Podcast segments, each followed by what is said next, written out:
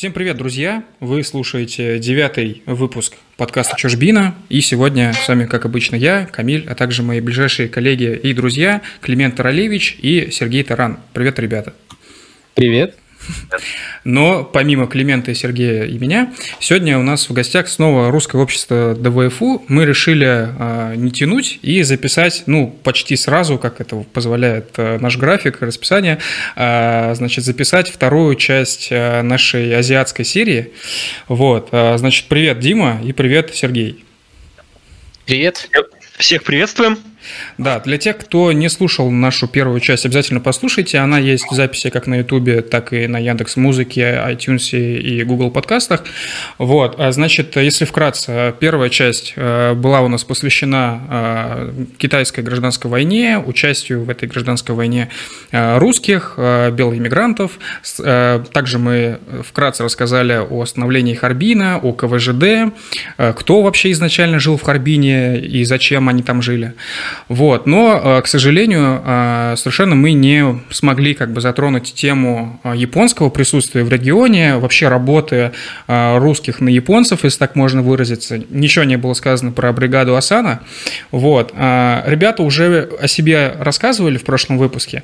В этот раз я их просто попрошу вкратце сделать такую выжимку, о чем сегодня вообще будет выпуск, о чем вы будете сегодня нам рассказывать. Да, хорошо.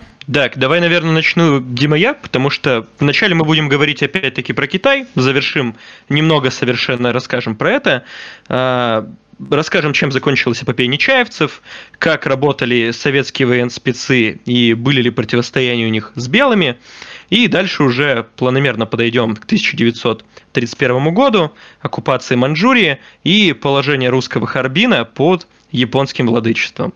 Ну, тут уже, я думаю, Дима продолжит. Владычеством слишком громко сказано. Ах, ладно. Начинай. А, вообще, давайте сначала разберемся, у кого как вообще дела. Мы здесь до выпуска обсуждали разные рекламные подходы к написанию текстов, обсуждали текст э, с, рекл... с рекламой ФСБ, правильно я понимаю? Что? ФСБ? Да, окей, ничего не было. А, как дела-то у вас у всех, ребят? Потому что... А то мы как-то сходу с корабля на бал. Как сессия, как там жизнь, как работа? Сейчас у меня дела прекрасно, но еще буквально полчаса назад они были отвратительно, потому что я впервые за время карантина столкнулся с системой электронных цифровых пропусков в Москве. В общем, если совсем вкратце, ну, я постараюсь без мата обойтись, но если совсем вкратце, то цифровой гулаг с таким государством нам не грозит, господа. Если они элементарно копчу у себя на сайте не могут нормально настроить, то можете не переживать. Переживать стоит только, я думаю, насчет того, что эти же люди организовывали электронное голосование в Москве. Но это уже отдельная тема. Главное, что сейчас все это закончилось, позади, и сейчас дела у меня снова отлично. И тишина. Ох, это не держался, я знаю. Так. Держался как ну что? Чтобы не начать. Что? Ну, у нас, у, студентов Дальневосточного федерального э, сессия, у кого, у кого выпускной курс. Вот, но диплом пишется, готовлюсь к распределению. Ну, это так. Моя, моя вечная боль на три года будет. Господи, когда это закончится? Вот. Ну, у студентов, которые... А, да. Угу. Да ладно уже говорить что-то. Окей. У студентов, которые помладше, все, конечно, гораздо лучше. Все же сессия идет. Жить все же можно, но, конечно, проблематично. Но, в принципе, терпимо. Понятненько. А, Климент, как у вас там а, лутинг уже начался? Нет, ну, это тема, от которой бомбила, от которой я со своей женой, поэтому мы с ней поспорили, поорали друг на друга. Вот. Um, ну, я думаю, что до меня, надеюсь, не дойдет никакой лутинг, но вот тут следующая тема, то, что здесь два, ну, наверное, как у вас, там, три месяца компасировали мозги о том, что мы все умрем, то, что, в общем, нужно соблюдать этот social distancing, а оказалось, что когда ты выходишь на этот на протест против расизма, то тогда все этот вирус уходит, social distancing уходит, и все нормально. Ты можешь стоять там рядом с еще там, не знаю, сотни тысяч человек, и, и все нормально. Все одобряют, там и премьер-министра тоже. Black Lives Matter. Ну, понятно, ничего вот. нового. Но мои новости пока ну, все хорошо. вот единственная моя новость, что сегодня э, Дэвид Духовный написал в Инстаграме Black Lives Matter и э, с, выложил фотографию с митинга вот, я очень сильно расстроился. Вообще, в целом, а, у меня как бы образ а, Фокса Малдера сильно пошатнулся еще с, из нашего подкаста с Алексеем Есодом, вот, а, когда он сказал, что духовный не русский, но при этом и не еврей. Вот, а уж сегодня уж совсем что-то, короче, грустно не стало. А так в целом все хорошо. Значит, говоришь, Дэвид бездуховный. Да, да, абсолютно. Климент, Климент, Единственное, позволь вопрос как русскому лондонцу и такому около носителю языка. Насколько правильно переводить лучинг на русский как мародерство? То есть именно по коннотациям, по смыслам это дословно мародерство или все-таки не до конца? Я, честно, не знаю. То есть это слово я встречал, но вот чтобы оно появилось рядом со мной, рядом со мной, нет, я его не использовал, поэтому не буду говорить про... Не смогу тебе нормально ответить. Могу после эфира. Я как-то смотрел информацию насчет этого, что да, ближе всего это вот не разбойники, но мародеры. То есть э, люди, которые собирают уже, так сказать, после всего движа. То есть, например, вот прошли погромы, приходят лутеры, мародеры, которые собирают уже то, что произошло, как это сказать. А, в общем-то, все, что осталось, то забирают. Но здесь... Ну, то есть, если а... я правильно понял... Ага. Да, извини, говори. У нас, здесь в данном, в данном случае у нас лутеры и грабят, и забирают, и крушат. То mm-hmm. есть, можно сказать, происходит э, такое расширение смыслов. Ну, ну вот, да, я, ну, я, я просто почему спросил, то есть это не какой-то эфемизм, там, грубо говоря, что не негры, а афроамериканцы там, ну и здесь прямо буквально мародерство. Это не новый Oxford Dictionary. Loot private property taken from an enemy in war. Ну, то есть, да, конкретно. Ага. Ну, тро... сбор трофеев тогда скорее. Ну, можно сказать, что мародерство. Мне кажется, мародерством, ну, mm-hmm. хотя Слушай, не, ты прав, получается, мародерство. Мародерство, оно может быть, например, и во время потопа, и тогда это не сбор трофеев, потому что, а вот именно буквально мародерство. А здесь... Есть... Да, все-таки что-то около, но благородное все-таки есть. Ага. А Google дает loot steal goods from a place, typically during a war or riot. Mm-hmm. Вот, то есть, mm-hmm. то есть негативная коннотация. То есть, а. ну, то есть все-таки, как, как принято говорить э, в определенной прессе, определенных взглядов, не все так однозначно. Вот, а в индийском... Это другое. А в индийском английском это просто значит типа to, to steal. То есть там написано a gang looted RS one and a half lakhs from a passenger. То есть, ну да, грабить, грабить или мародерствовать. Понял, спасибо. Ну, должен заметить, что, что США и правда что США и правда страна возможностей, потому что сначала они раздали 1200 долларов каждому из этих митингующих, потому что вряд ли они, эти митингующие, ну, многие из них работают, вот, э, в смысле, вряд ли многие из них работают, вот, а потом они раздали им э, технику, одежду и вот это вот все, а такие компании, как Sony, э, я не знаю, все-все-все остальные, они даже и не против, что их магазины ломают и крушат. Ну, в общем, просто замечательные времена на самом деле. Ну, я, ты, я думаю, что, не знаю, в России обсуждают или нет, там же помимо поклонников хип-хопа, там зна- значительную часть вот этих протеста- протестующих составляет анти- антифа или антифа. Ну, да, а среди да. них уже были, уже ловили там нескольких детей сенаторов, нескольких детей там мэров, то есть там это белые мажоры ловили там каких-то этих а, юристов по правам человека, там банки, банкира. То есть там присутствуют люди, э, которые зарабатывают солидные деньги. То есть для кого-то Знаешь, это такая забава. И, и вот я про духовного сказал. А, для меня второй грустной новостью было, я сегодня погуглил Билл Мюррей Black Lives Matter, вот, и обнаружил, что его сына сегодня задержали на митинге. Ну, или сегодня, или на днях, я не понял. Вот, так что... Ты погугли любую, любую, любого человека, любую звезду и любую, блядь, вот у меня в этом, в Инстаграме, в Инстаграме я просто иду, эм, и там одни, блядь, эти черные квадраты. То есть все девочки, я подписан на фотографов, всяких дизайнерш, девки, парни, все, блядь, постят, как, как им тяжело, как им тяжело за этот расизм институциональный. Ну, ладно, в общем, я отвлекаюсь, надо, надо все-таки китайцам приходить, это Да, грязные. немножко ближе к китайцам. У нас есть своя выборка из есть такой у нас э, мем, который ходит внутри и как ДУФУ, так и русского общества. Это девочки-востоковеды. Вот. Ну, Это что-то вроде девочек-дизайнеров, которые делают постоянно на годовщину Великой Отечественной войны постеры, не знаю, с тиграми либо немецкими солдатами. Да, Вот но примерно. это не девочки, которые, например, пошли на японистику, чтобы там иероглифы, ну, да, господи, чтобы аниме переводить. Что-то что среднее. Вот. И, в общем-то, как у меня есть большая выборка моих э, знакомых девушек с потока, так и на курс помладше, так и моих друзей, которые с Восточки. И там абсолютно такая же ситуация. Вот, мол, вот, институциональный расизм – это плохо. Потому что вот если говоришь, потому что ну, ну, у русских-то... Ну, зачем обращать внимание на Америку, если у русских свои проблемы есть? Говорю, ну, а про русских как-то не особо интересно.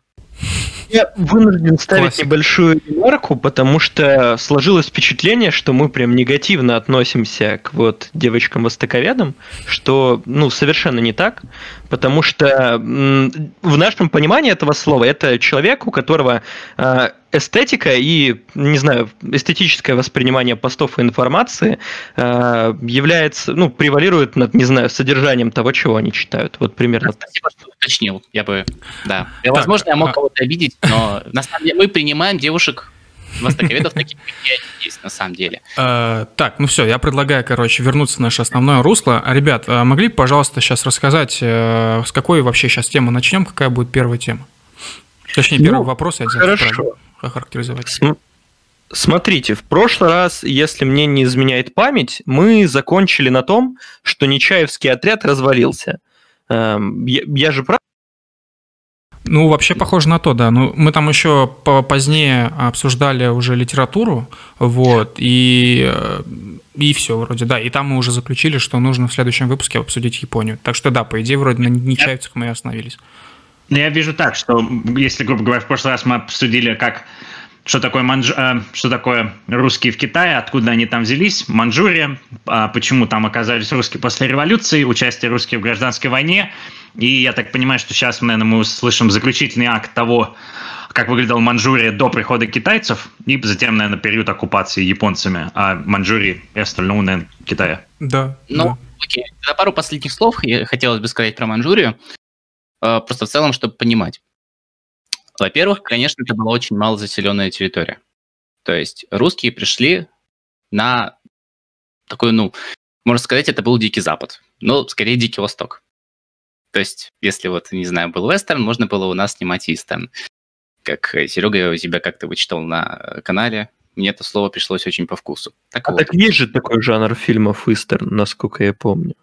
Но Да? он, справедливости ради, он не всегда про Дальний Восток, хотя частенько. Например, он, он в принципе про период гражданской войны в России где-нибудь э, на отшибе. То есть, например, «Белое солнце пустыни» тоже, как правило, классифицируют Вот, я как вот истерн. тоже вспомнил, да. «Неуловимые мстители» — это, ну, такой прямо характерный истерн, сферический вакууме, как говорили 10 лет назад в интернете. Ну, в общем, да, он действительно есть, но, но не только про Дальний Восток, я бы так сказал. Ну и вот. Значит, и пространство Манчжурии, э, оно, как я уже сказал, было мало заселено, и по всему пространству КВЖД, мало того, что была э, 20 километров в обе стороны, и для налево-направо была неотчуждаемая зона, так и помимо этого, э, например, территория, которая была рядом с границей с э, Россией, не была заселена абсолютнейшим образом. Вот. То есть русским как до революции, так и после пространство для жизни было, не знаю, хоть отбавляй. Вот.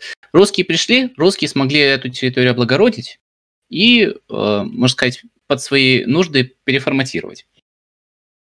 Это Я бы х- хотел добавить, э, что, в общем-то, там территория всего Дальнего Востока до прихода туда Российской империи, она, ну, китайскому государству не была очень интересна, потому что у Китая была тогда гигантская территория, и вообще у него было понимание того, что у них мандат небес, и они владеют всем. ну, если упрощенно говорить. А территория Приморского края, как мы упоминали в прошлом выпуске, она считалась не территорией Китая государства, а личным владением императорской династии, что, в общем-то, сложно сейчас говорить о какой-то территориальной, территориальных претензиях Китая на Приморский и э, край, и Амурскую область. В общем-то, ну да, в принципе, тут построили, можно, наверное, назвать это подобием русских концессий, построили КВЖД, построили Харбин, э, Дальний Восток, в общем-то, развили. Но я бы хотел, э, если ни у кого не будет возражений, приблизиться уже именно к чему на том мы остановились. А, тогда до этого. Если это была такая малозаселенная территория, может, есть какая какие-то у вас там животные особенные или, может быть, какие-то продукты фауны, которые, может быть, остались да, конечно, есть. Ну, допустим, небезызвестный наш э, дальневосточный леопард и тигры наши местные, амурские. И на самом деле, да, так как территория не заселена, и она очень сильно отличается от, э, имея в виду внешней фауны, от, допустим, не знаю, от той же Сибири, или даже, не знаю, от континентальной части России довольно сильно. Чем-то она похожа mm-hmm. даже так. Климент, у нас в центре города лианы растут. Я это даже выкладывал в феврале у себя Я, в канале. Да, хотел подвести, что мы на Вьетнам вообще похожи чем-то. Ну да, на, на очень, очень холодный Вьетнам. Просто потому что когда был ледниковый период, ну, я не, скажу точно, либо из-за довольно южного расположения, все-таки Владивосток, он чуть-чуть южнее, чем Сочи, либо из-за горного рельефа, либо из-за всего сразу. В общем, ледник до нас не дошел, можно сказать, ну, либо дошел в меньшей степени, чем до окружающих областей. И именно поэтому у нас осталась эндемичная, довольно южная флора и фауна. То есть папоротники, ну, папоротники, ладно, бывает, что и в холодных местах растут лианы, дальневосточные леопарды, которые, впрочем, отличаются от э, остальных леопардов тем, что у них очень густой подшерсток и очень теплая шкура. В общем, у нас э, есть и южная флора и фауна, просто она сильно видоизменилась, трансформировалась, как те же леопарды, и северная вполне себе. Что ты сказал про лианы и про эти, про папоротника, аж папоротника захотелось. Просто на, так сказать, э, к ликбезу. Да, большинство, большинство людей не знают, что у нас папоротник едят. Прям приходишь... А его, ты... Это примерно по аналогии, как в Краснодаре маринуют арбузы? Вообще, маринованный папоротник, он похож на грибы чем-то, я бы сказал, наверное. Ну, то есть, в смысле, его прям кушать можно, он вкусный, типа? Не-не-не-не, слушай, нет, его, конечно, надо отмать. То есть это... Ну, его, его надо долго мариновать определенным ну, да, я, способом. Я имею в виду после уже... То есть маринованный, ну, да, в смысле, там... он съедобный. Да, да, да, да. Там довольно, там довольно мясистые стебли такие, угу. что-то среднее между таким растительным мясом и грибами. Трудно выразить, но плюс-минус, да. А, просто у меня здесь э, вот в саду целое поле этих папоротников, я сейчас подумал, а что бы... Нет, смотри, тут, тут вот надо подгадать момент. Подходит папоротник без бороды, который не... Э, смотри, вот он растет, стебельки свои раскрывает, и все, и начинает расти вширь. Вот да. когда он уже раскрыл свои стебли, он, его уже собирать нельзя, он уже не тот. Это молодые стебли. Ну, ну и если я, если я правильно знаю, то все-таки там не любой папоротник, а конкретный вид или несколько видов.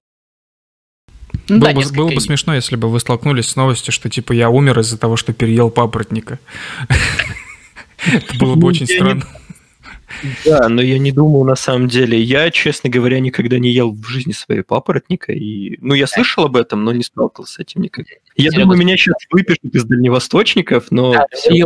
Написано во Владивостокские слова артстоцкие, господи, э, сложно произносить. Но ты вообще бывал за пределами Владивостока, не знаю, где-нибудь в Уссурийском городском округе, например? У нас там... Ну, да, да.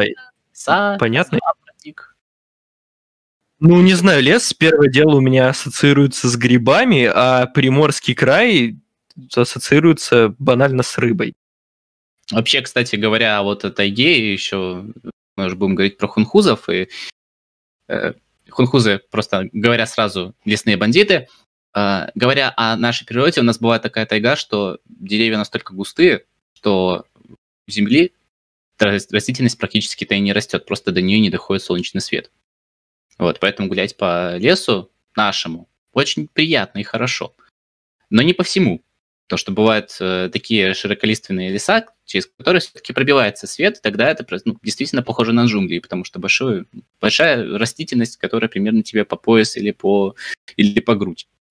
В общем-то, есть только два гендера. Да. Больше даже можно сказать, что там из-за того, что слишком много кустарников и еще присутствуют лианы, по некоторым лесам довольно сложно на самом деле передвигаться, особенно э, они, это выражено, не знаю, в, в лесах, которые находятся около города, там иногда буквально проходится пробираться, раздирая перед собой кустарники. Мачете хороший подарок, да. Ну, я ладно, предлагаю да, мы... да что-то а то мы прям углубились. Единственное из существенных отличий про природу мы все как-то забыли сказать самое основное, что, возможно, людям из Центральной России не очевидно. На Дальнем Востоке горы. И в, и в Маньчжурии горы, даже там, где вроде бы степи, там на самом деле плоскогорье, как правило. В Приморье тем более горы, Сихотэ-Алинский хребет. Ну и это очень помогало как минимум всяким хунхузам, разбойникам прятаться в горах да, да особенно поросших лесом, прятаться проще, чем даже в равнинных лесах, я думаю. Да, все мы знаем примеры из не, так, не очень далекой истории, из, когда... Республик Российской Федерации, да. Да, назовем это так. Ну да, мы ушли как-то слишком далеко в тайгу, даже невзирая на гимн сибирских стрелков. Пойдем теперь, видимо, от Амура до, от реки до Маньчжурии.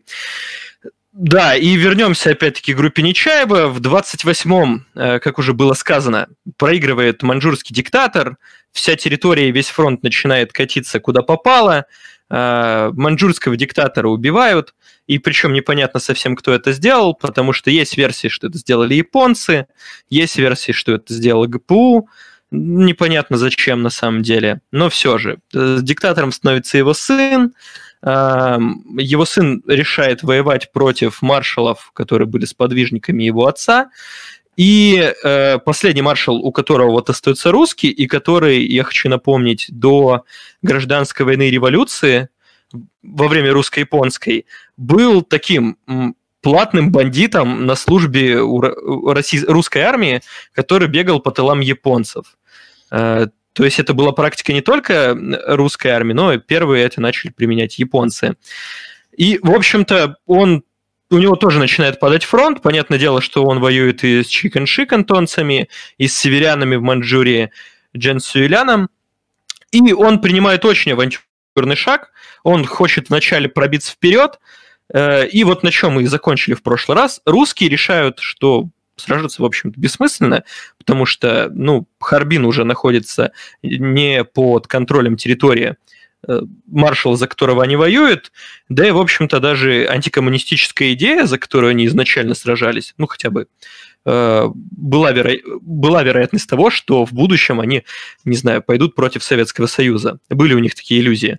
То сейчас э, все это, конечно, совершенно развеялось, потому что Чай Кэнши не так давно, в 28 году, провел у себя чистки и буквально начал геноцид коммунистов, если так можно выразиться. Можно а, а разве не в эти самые годы его сын живет в Свердловске? Сын Гамин... Не помню, как зовут. Чан Кайши был родной сын и приемный. Один из них обучался в нацистской Германии, а второй в СССР. Кто из них кто, не помню, но все, да, такое.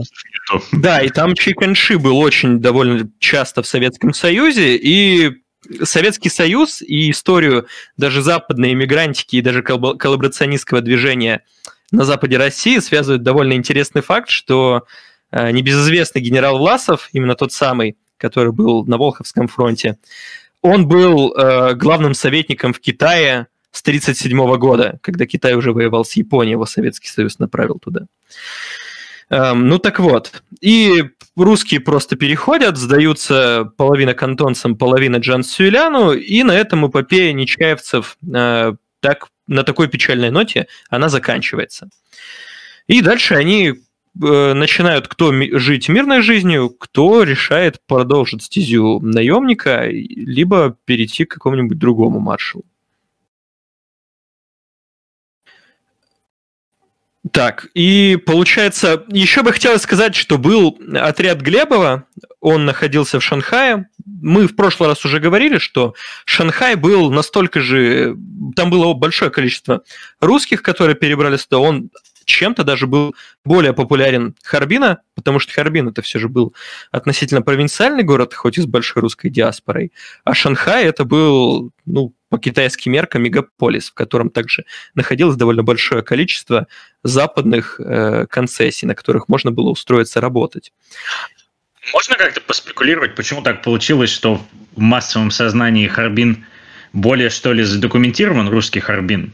Там, может быть, писать, но, может быть, мне так складывалось впечатление, что рассказов про него больше, там, говоря о или, может быть, потому что фокус, там, когда рассказывают о, иммигра... о русской миграции на... в Китае, говорят преимущественно про Манчжурию. И как-то...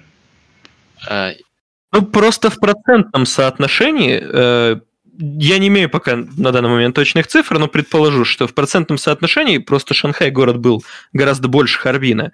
В Харбине русских было по отношению к китайцам, по отношению просто к другим э, этносам и нациям, просто больше. Шанхай все же там находилось э, международный сеттельмент, в котором жили французы и англичане. Было гигантское количество китайцев. Еще там э, в 20 восьмом году, когда отступали войска Джанзучана, там просто, когда брали город э, кантонские войска, произошли погромы, и погромы также происходили против европейских, э, европейских граждан, граждан европейских стран, в том числе и русских, э, которые прятались тогда в квартале международного сеттельмента. И поэтому все же в процентном соотношении их было на тот момент меньше. И большинство писателей, допустим, они жили э, в начальный период своего творчества в Харбине. По-моему, Гюльский он жил в начале Харбине, если я не ошибаюсь, а потом переехал в Шанхай. Ну, тут меня Сергей поправит, если я ошибаюсь. Щербаков точно сразу был в Шанхае, потому что флотилия генерала Старк, адмирала Старка, это, в принципе, последний из русских исходов. То есть исход из Крыма, он примерно на два года раньше был, чем самый последний русский исход из Владивостока 24 октября. И вот та флотилия с огромными лишениями и трудностями пошла именно в Шанхай, потому что только там их готовы были принять. Насчет Юльского и остальных не помню. Да, и а, вот эскадра адмирала Старка, она вначале э, пришвартовалась, если мне не изменяет память, э, в Корее, а потом перебралась уже в Шанхай. И вот э, в Шанхае, кстати, на кораблях адмирала Старка прибыл, прибыли не только писатели, туда прибыли и казаки под предводительством, по-моему, генерала Глебова. И они там сделали себе неплохую карьеру, потому что вначале их британцы не хотели пускать к себе. Ну, сфора вооруженных людей, которые не имеют средств на существование, мало ли их пускать. Э, но русские высадились сами, они не решили спрашивать мнение британцев, и им долго ставили палки в колеса, потому что они не могли работу найти. Они даже решили делать э, общество белых рикш, по-моему. Ну, в общем, чтобы белые люди водили рикши. Ну, британская администрация это запретила, потому что ну, это будет очень странно выглядеть с точки зрения колониального владычества. Не знаю, для, для британцев, кажется, это не очень-то характерно. Вот, деньги приносят, ну, значит, надо делать общество белых рикш. Ну, не совсем все же. Авторитет колониальных властей э, плюс-минус будет подорван, когда такие же люди, которые сидят в сателлименте, будут, не знаю, перевозить китайских бизнесменов. Но так в будущем... До этого момента не сидели в сеттельменте. Прошу, прошу прощения, я просто так уж мне не повезло, что я в свое время много исследовал именно британскую колониальную систему, правда, в Африке, и имею вставить свои 5 копеек. В общем, у англичан по сравнению с французами был все-таки более, скажем так, догматический подход к использованию ну, колониальному владычеству в целом и к постановке себя, своего авторитета э, и так далее. И если французы, например, они были готовы всегда охотно применять э, местных аборигенов, особенно если они были, были талантливы, например, еще до войны, в том числе и негры бывали среди французских министров еще в 30-х годах, то британцы очень неохотно э, набирали представителей колониальных народностей даже в армию, потому что они считали, что это все-таки дело белых людей, и исключение сделали разве что для индусов, но просто потому что индусов игнорировать было тяжело. В общем, в отличие от французов, англичане, они все-таки были не такими прагматичными в колониальных вопросах, как, я думаю, во всех остальных. Ну и кто успешен был более? Да, в принципе, игра была равна, но разве что французы за Индокитай и за Алжир держались, долго цеплялись и в итоге безуспешно. Англичане... Три слова. Четыре. Канада, Австралия, Новая Зеландия, США. Сильно. Ну, тут это можно почему? ответить, не знаю, словом Франчо Фрике, которое до сих пор, по-моему, держится. А нет, оно в 2012 было расформировано, по-моему. Ну, я согласен. В общем, не- неоколониализм существует что в Содружестве, что во Франции. То есть ну, во французской Африке элементарно э, как бы объявили независимым, неоколониализм придумали еще в, сам, в самом начале 60-х, глава, вообще президент первой африканской колонии, получившей независимость, Ганы. К сожалению, я прочитал на английском все его сочинения, так, так вышло, мне пришлось. Я об этом очень жалею, я страдал. Но, в общем, если вкратце, то неоколониализм отличается от колониализма тем, что обязательств у бывшей метрополии меньше, просто потому что в колониальный период британцы все-таки были обязаны, помимо того, чтобы выкачивать ресурсы, еще строить школы, больницы, дороги, может быть, может быть, это, они это делали не слишком эффективно и не слишком охотно, но делали. Неоколониализм отличается от колониализма тем, что дороги и школы никто не строит, но при этом условно там месторождение золота все так же принадлежат английским компаниям, просто английская компания при желании нанимает частную военную компанию и устраивает военный переворот. Но это при плохом раскладе, потому что все-таки, как говорится в одном стишке из программы первого класса, если очень петушиться, можно перышек лишиться. Обычно все-таки люди работают намного изящнее и обходятся даже без всяких переворотов. Я имел в виду, что просто эм, английские колонии по качеству лучше. То есть, во-первых, это проречные страны, а во-вторых, даже, смотри, Гонконг. Ты путаешь переселенческие колонии и ресурсные. Um, Какая-то ресурсная все же колония. Но давайте, давайте все-таки вернемся к Шанхаю. Друзья, должен, элементарно, должен вас, например, должен Канада... вас прервать. А, нам прислали 100 да. рублей, собака отправила нам 100 рублей и написал спин русского комикса «Русская манга». Надеюсь, что когда-то это случится. Русская манги быть.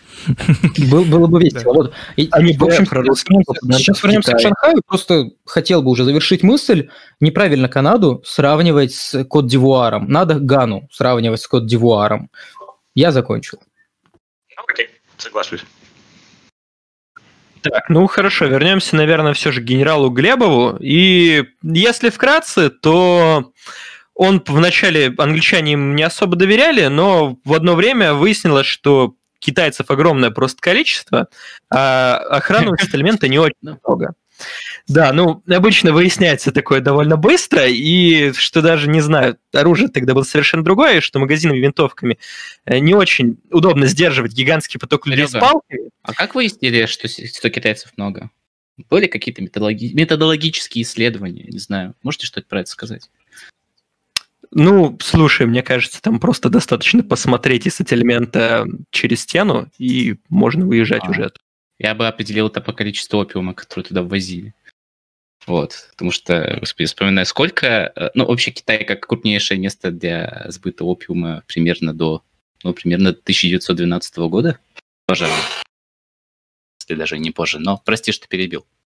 Да нет, нет, в принципе, опиум это довольно важно в рамках Китая. Но да, и там был генерал Глебов, и британцы потом начали привлекать на службу русских, которые там прошли и Первую мировую войну, и гражданскую, кто-то еще э, был с русско-японской. И они были вначале волонтерским корпусом и платили британцы очень неплохо по меркам, по меркам всего Китая для русских. А потом их переквалифицировали, сделали для них отдельно полицейский корпус. Потом этот же генерал Глебов открыл еще полицейский корпус а, уже во французском сеттельменте. То есть там были и в французском сеттельменте полиция часть из русских, и в британском сеттельменте полиция тоже часть из русских. И был еще волонтерский корпус, куда привлекали русских. Полиция занималась тем, что она э, выполняла обычные полицейские функции, привлекалась иногда для защиты волонтера. Это люди, которые э, идут на стену и останавливают, грубо говоря, китайцев. Э, и, в общем-то, этому генералу Глебову предлагали в свое время и занять должность командира русской группы в китайской армии, предлагали ему и Нечаеву, но он, отказ... он отказался, потому что, точнее, не так, его кандидатуру отвергли, потому что он выдвинул он выдвинул претензию, что если он станет главой русской группы, то все русские части будут а находиться в одном соединении, б они все будут под командованием генерала Глебова. Китайцы не решились пойти на такой шаг и кандидатуру Глебова отвергли. Не только китайцы, но и Меркулов, который являлся как бы материаль... ну, источником материальной базы для русской бригады. Конечно же, он же... Да, но влияние Меркулова тогда было еще не такое большое. Да, у него уже были солидные деньги, которые он еще во Владивостоке сделал, пока был а, одним из главых, глав правительства. Но именно советником Джанзелини он еще, по-моему, не был на тот момент, и влияние на русскую группу у него было не такое большое. Были русские, которые служили на кантонских концессиях, это на юге Китая, и причем некоторые из них задержались довольно долго. Допустим, часть летчиков, которые были в бригаде Кудлаенко, это которые были у, на службе у маньчжурских маршалов, они потом служили в китайской армии уже южной и воевали с японцами. Там даже остались э, их воспоминания, как они бомбили Шанхай, кстати говоря, неудачно. Но, конечно, именно большое э, вмешательство, если можно, конечно, так сказать, русских, все же эта помощь можно, нужно еще учитывать Советского Союза Китаю. Она была долгая, странная, иногда крайне комичная. Ну, Китаю, на самом деле, кто только не помогал. Китаю помогали и Советы до определенного момента. Мы опять же вспомнили про Власова. Помогала и Германия, э, ну, и материально в том числе, не только морально. А позже, во время э, конфликта с, с Японией, уже помогали и американцы. И британцы, соответственно. Но я бы посоветовал бы немножко... Мы, кажется, что мы в прошлый раз отчасти этот вопрос уже, уже затрагивали, поэтому я бы немножко попросил бы тебя либо ускориться, либо перейти к следующему вопросу. Да, хорошо, хорошо, конечно. Эм, ну, в общем-то, там Джан Зучан еще в Манчжуре пред, предпринимает попытку сделать переворот, у него ничего не получается, он куда-то исчезает. Есть версия, что он бежит в Японию.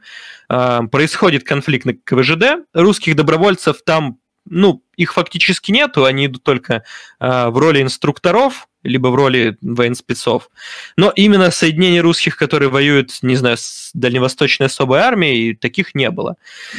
И КВЖД у китайцев не получается взять, причем там китайская армия была, ну, очень большая, а советская дальневосточная армия, там, китайская армия, если я не ошибаюсь, была в районе 30 тысяч, а дальневосточная 8.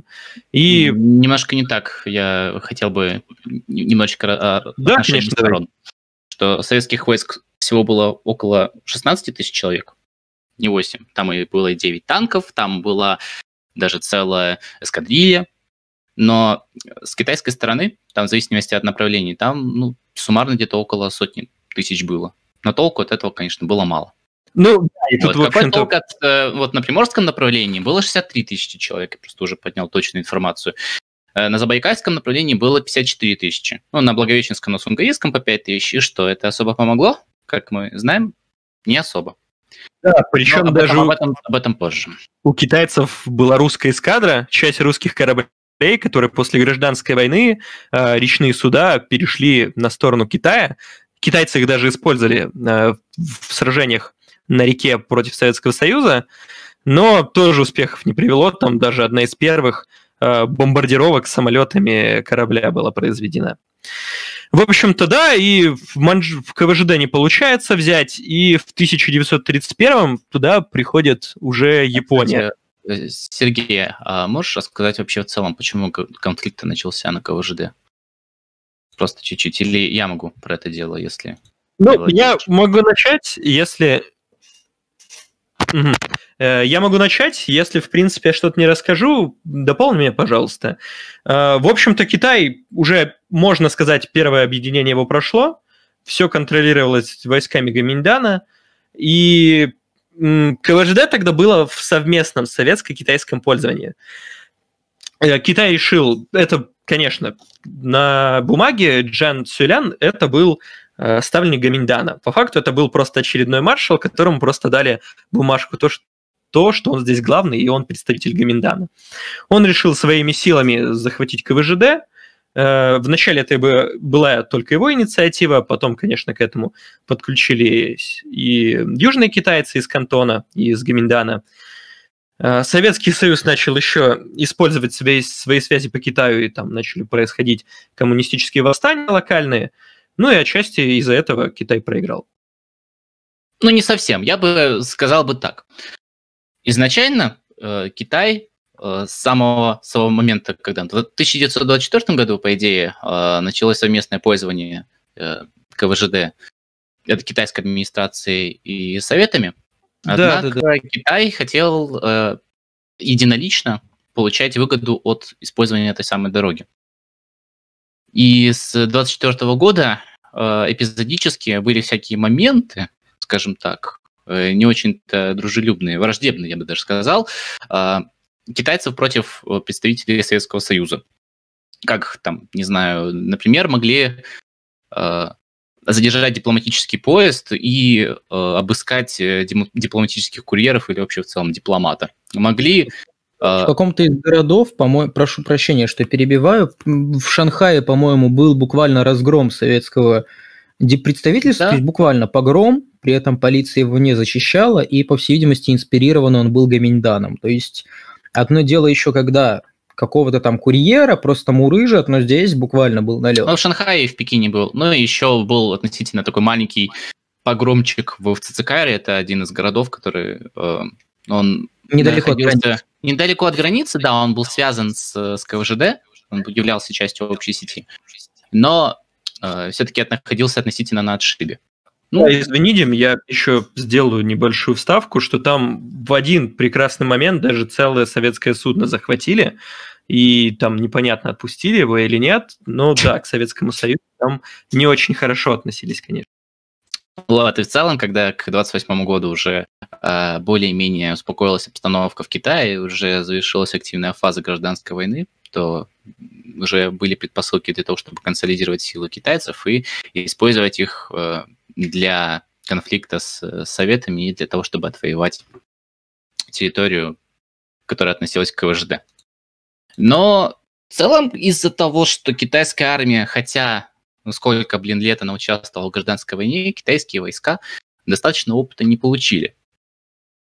Вот, в целом они э, показывали очень низкие показатели выучки, обладали низким моральным духом, и, ну, в общем-то, 16 тысяч человек которые были, кстати, преобразованы даже в отдельный а, особый округ. Ну, то есть у нас были военные округа в Советском Союзе. Территорию, которая занимала КВЖД, э, она была преобразована в особый округ, э, у которого была своя авиация, свое подчинение, свое, свои сухопутные силы, своя материально-техническая составляющая, все в таком духе. И вот э, эти 16 тысяч были лучше экипированы, были лучше обучены, и, в общем-то, они смогли закрепить за собой КВЖД. Ну, там в принципе, говорить про китайскую армию того времени довольно странно, потому что у нас в России тоже был пример того, как выглядит армия во время гражданской войны и революции. Это когда части немцев просто проходили как нож сквозь масло в 1918 году. Примерно так же выглядела советская армия того, даже уже 28 года, хотя, понятно, нет, Наверное. советская. Я а, имел в виду угу. по сравнению с немцами. Что, да, конечно, советская армия 28 года по, не знаю, стандартам европейских армий, это армия не очень э, экипированная хорошо, не очень развитая, и вообще Советский Союз тогда был не самым промышленно развитым, промышленно развитым государством, прошу прощения. Но все же даже вот это небольшое количество по сравнению просто с китайскими буквально крестьянами, которых Э, согнали и дали им ружье, оказалось гораздо эффективнее. Ну, ладно.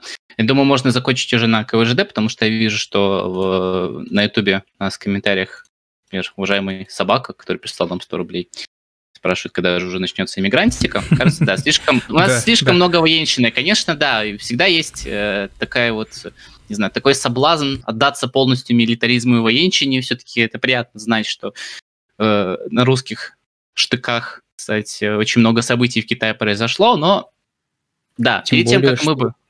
Да. Иммигрантика иммигрантика, я просто не знаю, будет ли рассказывать Дима об этом или нет, но Буду. Ладно, Это как все раз-таки знаем- про гражданскую жизнь, Все конечно мы- же, про то, как она была организована. я, нет, нет я, я просто хотел сказать, что все мы, конечно, знаем про велик, помним Великие Победы, например, над Китаем 7500 лет назад, но была еще не менее великая победа буквально 92 года назад над Китаем. Я думаю, не случайно же кто-то из вас упомянул именно 28 год. Мгм. Сергей? Так, Сергей, да. видимо, отошел. Нет, я здесь. Хорошо. Если нужно, я могу рассказать про 28 год. Другое дело, что я не готовился, поэтому буду рассказывать из головы. Ну давай ты, давай. А, нет, Ну, я просто про не совсем уже понимаю. сказали, нет? Про синьцзян или про все? А, Парни правильно сказали, что действительно после 24 года китайцы регулярно пытались захватить КВЖД, причем не какое-то центральное китайское правительство. Там была очень серьезная проблема, я, по-моему, об этом рассказывал на прошлом стриме, что правительства там сменялись примерно как в свадьбе в Малиновке, буквально сегодня красные, завтра белые, только они были еще и не красными и белыми, а вообще черт знает какими. И поэтому европейцы, например, взяли себе за простое правило признавать за центральное китайское правительство то, которое контролирует Пекин. Вот. Это было не идеальное решение, но тем не менее хотя бы что-то. И, в общем, одно из вот этих самых правительств, не помню уже какого из китайских диктаторов, решило Это уже был отжать Чен Кайши на тот момент, кстати. Это уже был. Чен Кайши. в общем, в 28 году китайцы решили отжать у Советского Союза КВЖД. Э, Устроили погромы, то есть буквально там были вооруженные нападения на вооруженную охрану КВЖД, советскую уже на тот момент. И Советский Союз, недолго думая, взял и совершил несколько рейдов на китайскую территорию, причем там просто китайцы особо умные товарищи, поэтому они за Амуром сразу сосредоточили крупные свои войска, об этом стало известно, ну, хотел сказать нашей, но, в общем, советской разведке. И советские войска просто взяли и перешли границу, разбили там вот эти китайские недоармии, недоополчения, и в итоге это бы еще ладно. Но на какое-то время, я, правда, не знаю, недели или месяцы, к сожалению, не помню уже, но тем не менее, на какое-то время они там даже установили военную администрацию на китайской территории, и, разумеется, как это и полагается в империи наоборот, э, в The Affirmative Action Empire, как ее назвали в одной монографии хорошо, в общем, начали кормить китайцев. То есть в 28 году советские войска раздавали массово мешки с зерном китайским крестьянам по ту сторону границы, где остановились советские войска, и их советских за это еще очень долго поминали, поминали добрым словом местные китайцы. То есть это уже свернули НЭП, это уже шла индустриализация, как дела обстояли с продовольствием в нашей стране, я думаю, многие, если не знают, то догадываются, но империя, наоборот, все-таки обязана в первую очередь кормить всяких инородцев, уж тем более чужих граждан, свои потерпят. Ну, это возымело некоторый эффект в долгосрочной перспективе. Вообще, Но главное, Да, главное что армия китайскую разбила просто играючи, поэтому мы помним великие победы. Прошу прощения. да. Это, кстати, стало предпосылками того, что а, японцы через сеть своих информаторов, э, в числе которых были русские иммигранты, иммигранты, простите, э, они поняли всю мощь, всю силу китайского оружия, и поэтому в 1931 году, после инцидента в Мугдене, без проблем захватили Манчжурию и... Это чуть потом. Вообще, э, вспоминая э, так как сказать, комментарии и некоторые корректировки, которые хотели бы услышать наши слушатели, все-таки хотелось бы э, поговорить немножко про гражданскую жизнь. Делаю вторую попытку начать про это говорить. Вот. Э, В целом, можно, если вкратце, то, по сути, Харбин представлял собой, как сказал уже Сергей, э, некоторый провинциальный город, в котором жизнь остановилась. Остановилась она в том плане, что после 1917 года Россия в своем привычном виде э, существовать, конечно же, перестала, но все-таки э, Харбин оставался некоторым таким русским анклавом, в котором ходили русские деньги, в котором были русские улицы, издавались русские журналы и газеты, были свои учебные заведения, своя молодежь, если на то пошло. Э, было, сколько мне не изменяет память, около 22 церквей. Кстати, в одной из них был, например, похоронен Владимир Оскарович Капель. Вот. Которого войска а, после ледяного похода дотащили на своем горбу. Гроб с ним, я имею в виду, конечно. Вот, в целом, а, и говорить, если вообще про дальневосточную мигрантику, конечно, мы будем говорить именно про Харбин, даже не про Шанхай, потому что Харбин был таким центральным местом. Вот. Сразу вспоминается, кстати, самый известный, наверное, журнал, который издавался в Харбине, это «Рубеж». Кстати, сейчас на данный момент в Владивостоке э, есть такое издательство, оно занимается изданием как раз-таки дальневосточной белой мигрантики, самых известных ее книг, пожалуй. Ну, например, самое известное, что мне приходит на ум, это, э, конечно же, Юльский, и его рассказы. Сергей, может быть, меня подправит, потому что он, наверное, даже больше по времени да. этим интересовался. Да, они действительно издают Юльского, насколько я помню, они издают еще э, Арсеньева, про... Ну, Арсеньев это не белая мигрантика все-таки. Ну, да, да, я поэтому и хотел поправить, что они занимаются не только белой мигрантикой, они занимаются также просто издательством еще местных авторов которые внесли э, какой-нибудь вклад в Дальний Восток.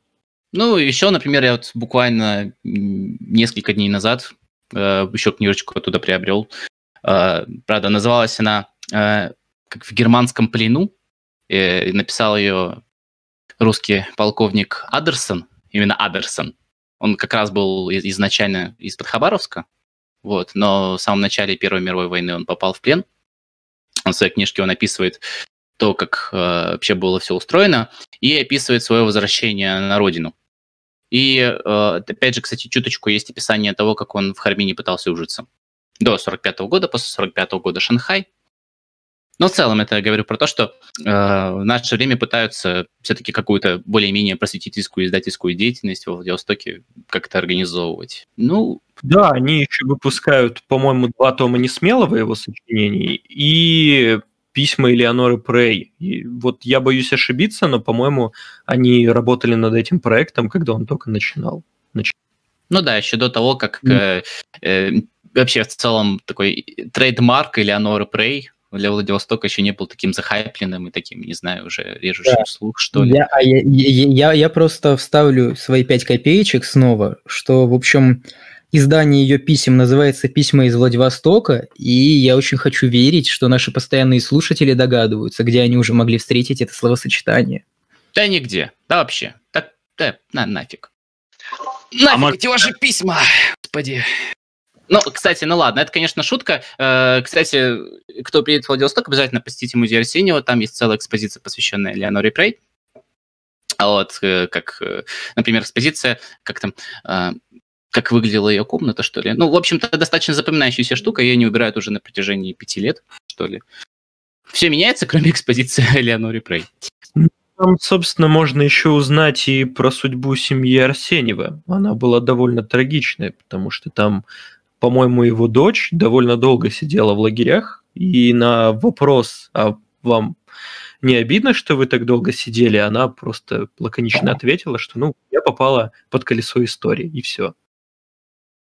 Арсеньев, в принципе, личность очень интересная. То есть, да, обычно его представляют школьники, у которых он просто в печенках сидит, потому что их пичкают постоянно этими экскурсиями однообразными.